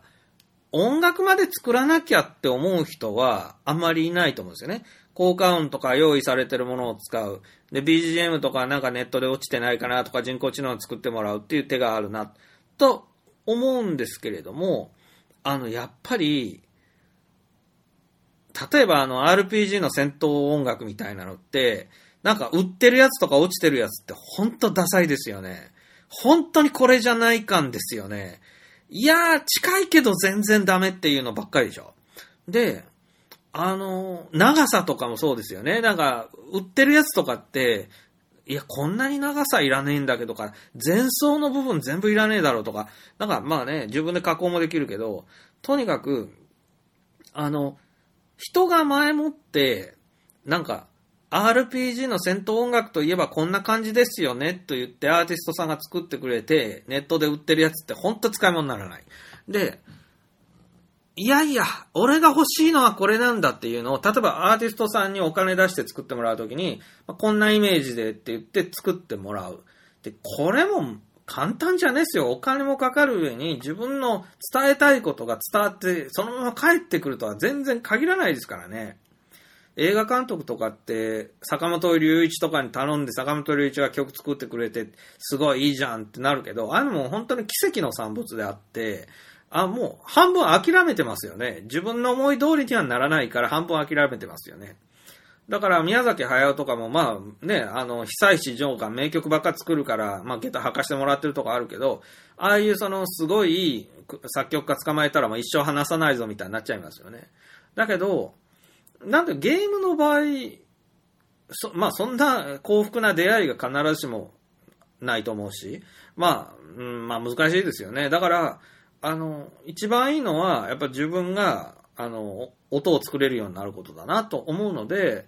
僕は2作目を作るよりも前に、ちょっと音を作る勉強をしたいなと思いますかね。そう。で、まあ、いずれにしてもその、ブレンダーで 3D モデル作るのも、えー、口で言って AI が作ってくれる時代に、えー、なりかけています。音楽も、まあ僕は理想は鼻歌を、ふんふんふんふんって言ったら、それで、まあこんなんですかって言って作ってくれるとか、あと楽器ですね。あの、楽器とかの音って、ね、本当にね、三味線の音とかってね、あの、なんて言うんですかね、こう、難しいんですよ。で、とにかくまあ、音楽に関しては、AI が音楽を作ってくれる、まあ、効果音を作ってくれるっていうのは、下手に絵を描いてくれるより役に立つんで、それはできるようになってくれたらいいなと思っています。はい。だから自分で作るまでもなく AI が作ってくれる時代になったらいいんですけど、ただ今現在できてませんので、今現在できてないってことは、まあ、来年の今頃はできてるかもしれないけど、来月の今頃はまあできてないなっていうような感覚ありますからね。で、あのーまあそんなことで、技術的にやっぱり身につけないといけないことも常にああります。で、その、まあ古典コンピューターが時代遅れになって量子コンピューターにってなった時に、なんていうの、古いプログラミングのは全部捨てないといけない時代も来るでしょうから、その心の準備もしておかないといけないなと思うし、その、まあ、全部予定的に決まっている古典式のゲームじゃない、つまり、まあ、量子コンピューターそのものですけど、0と1のどちらでもない状態、まあ、好きにしてっていうような状態のゲーム、ゲーム自体がそうなると思うんですね。ゲームにかっちりとした内容が決まってなくて、あの、ゲームの電源入れてから、さあ、それこそ、コンピューターが考えてくれて、ゲームがその都度なんか違うものが出てくるみたいな、そういうのが量子コンピューターの世界かもしれませんね。そうするとなんか変な嫌悪感が出てきますけども、あの、つまり、なんか、彼女とか奥さんとかってやっぱ計算できないように、あの、生身の女は厄介だなみたいなのもありますよね。だけど、人間の素晴らしさはそこなんだからっていうことで言うと、量子コンピューターって本当に生き物みたいになるかもしれません。だけど一方、その本とかって完全に予定的で読むたんびに変わったりはしませんよね。で、活字とかそうですよね。でも本ってコンピューターこんだけの時代でも完全に廃れたかってそんなことはなくて、図書館でやっぱり本を借りて読むのはいいよね、みたいなことって変わらないわけで、小説家さんだってまだいる。だから、古典的なやり方で古典、古典コンピューターで古典ゲ RPG を作るっていうのは、その活字で小説を書いて芥川賞を取るのと同じであって、価値は決して失われないと思います。あとその、今やっぱりニュースとかで芥川賞とか直木賞とか、まあ、小説のニュース見ると、ああ、まだ小説書いてる人いるんだとか思うんだけど、それでも、小説を書くっ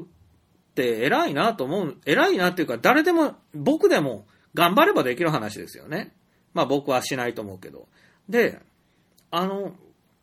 レゴが一日頑張れば相当なもんができるように、小説もコンピューターでゲーム作るよりは圧倒的にやっぱ効率いいと思うんですよね。それで、文章で、あの、字を書いていくと、なんていうんですかね、CG とか色とかないんだけど、それはなんか全部保管されるぐらいの力が活字にはあったりして。で、一周回って、全部、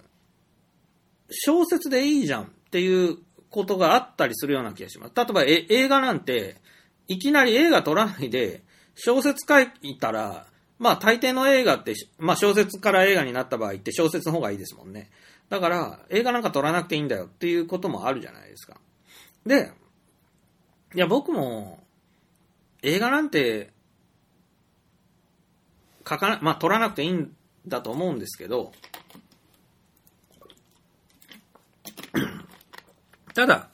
ドラゴンクエストは、あの、小説よりも、あの、ファミコンのドラクエの方が僕は断然いいと思うわけです。お分かりですよね。予定的に完全に決まったものとは違うから。で、そのドラゴンクエストのゲーム自体は、その、なんていうの？プレイヤーは皆同じように、まあ、最後ラスボス倒すしか道はないし、あの、古典的に作られたゲームですから、そんな自由度がそんなに高いわけではないんですよね。ただ、そこまでに、その、敵、まあ、ラスボス倒すまでにかかる時間とかは人それぞれですわね。で、まあ、本でも、まあ、読み上げる時間違うけど、で、あの、完全に自由ではないけれども、ドラクエは自分で十字キーをして上に行ったり横に行ったりさせるっていうことがあるってことが、当時すごいことと思われたし、今でも思うわけ。で、小説も素晴らしい体験だけど、全く違う体験だと思うわけ。だから多くの、まあ、糸井重里はコピーライターだったけど、小説家でゲーム作った人はどれだけいるのか知らないけど、でも多分小説家とかも相当危機感感じたと思うんですよね。で、あの、ゲームの方がいいんじゃないかって思うことが、まああったような気がするんですよね。でそれで言うと、僕は、宮、まあ、この間も言ったけど、宮崎駿ゲーム作った方が良かったよっていうのはそこで、宮崎駿の後半の作品のほとんどはゲームだったらもっと楽しめるのにっていうようなもの、もののけ姫まさにそうなんですけど、あれストーリーだけ映画館で見たって面白いわけないんだってっていうのはいっぱいあるんですよね。その後の宮崎作品の君たちはどう生きるのかもまさにそうだと思うんだけど。で、あの、宮崎駿はまあ古い人間だからゲーム作ろうとは夢にも思わなかったけど、いや、あの人の才能ゲームクリエイターとして生かされたらもっと素晴らしかったのにとも思うと。同時に、じゃあ、小島秀夫さんはメタルギアシリーズを作るけれども、あれ、まあまあ、デスストもそうなんだけど、ゲームである必要あんのかっていうぐらい映画っぽいですよね。あの、ムービーが長いですよね。で、あの、そこまでムービー見せたいんだったら映画撮ればって思うとこがあるんですけど、うん、その辺は、でもやっぱり、まあ主人公コントローラーで動かせるっていうのは、それだけ大きいってことですかね。やっぱり、うん、その体験の、まあ、値打ちっていうのが大きいんだっていうことだと思います。で言うとね、まあ、折衷案的にっていうか、小説はもう最もこう、なんていうのかな、えー、古典的な表現法として、で、えー、ゲーム 3D の、まあ、アンリアルエンジンで作るゲームがあって、で、その真ん中、小説とアンリアルのゲームの真ん中ぐらいに 2D の、まあ、ファミコンみたいなレトロゲームがありますね。レトロゲーム作る人も多いんですが。で、言うと、このレトロゲーム、2D のファミコンみたいなゲームっていうのは、半分、まあね、なんか、こう、インタラクティブで、まあ、半分非常に古典的であるという点では、その、小説を書くとこまで全てをこう、まあなんていうの、除去しないで済むけれども、3D のゲームを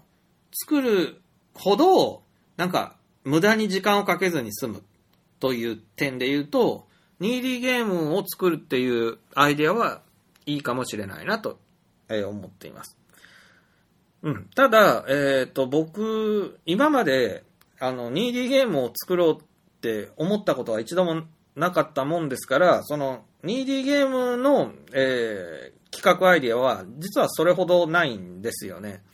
で、あの、3D 空間の方が逆に表現しやすいこととかも、まああるわけですよね。ただ空を飛ぶ楽しさとかって、2D ゲームで表現するよりも 3D ゲームで表現した方が、あの、直感的にわかりやすいでしょで、やっぱり空間、まあ水中を泳ぐとかでもそうだと思うんだけど、その、スーパーマリオみたいに横で海でで泳いでますよっていうのだって人間は十分泳いでる気になるけれども、あの、3D 空間の方がより、あの、潜水艦のゲームとかだったらもちろんその、その方が、まあね、臨場感あるだろうなというのも、まああるわけです。でそう考えると、3D だったらダメなのかっていうと、意外とダメでもないよっていうのは工夫次第であって、例えば宇宙空間は、その、まあね、極論ですけど、何もない宇宙空間っていうのは、えゲームデザインで言うとめっちゃ楽なんですよね。えですから、あのー、水中でも、えー、いわば海底しかないような、あの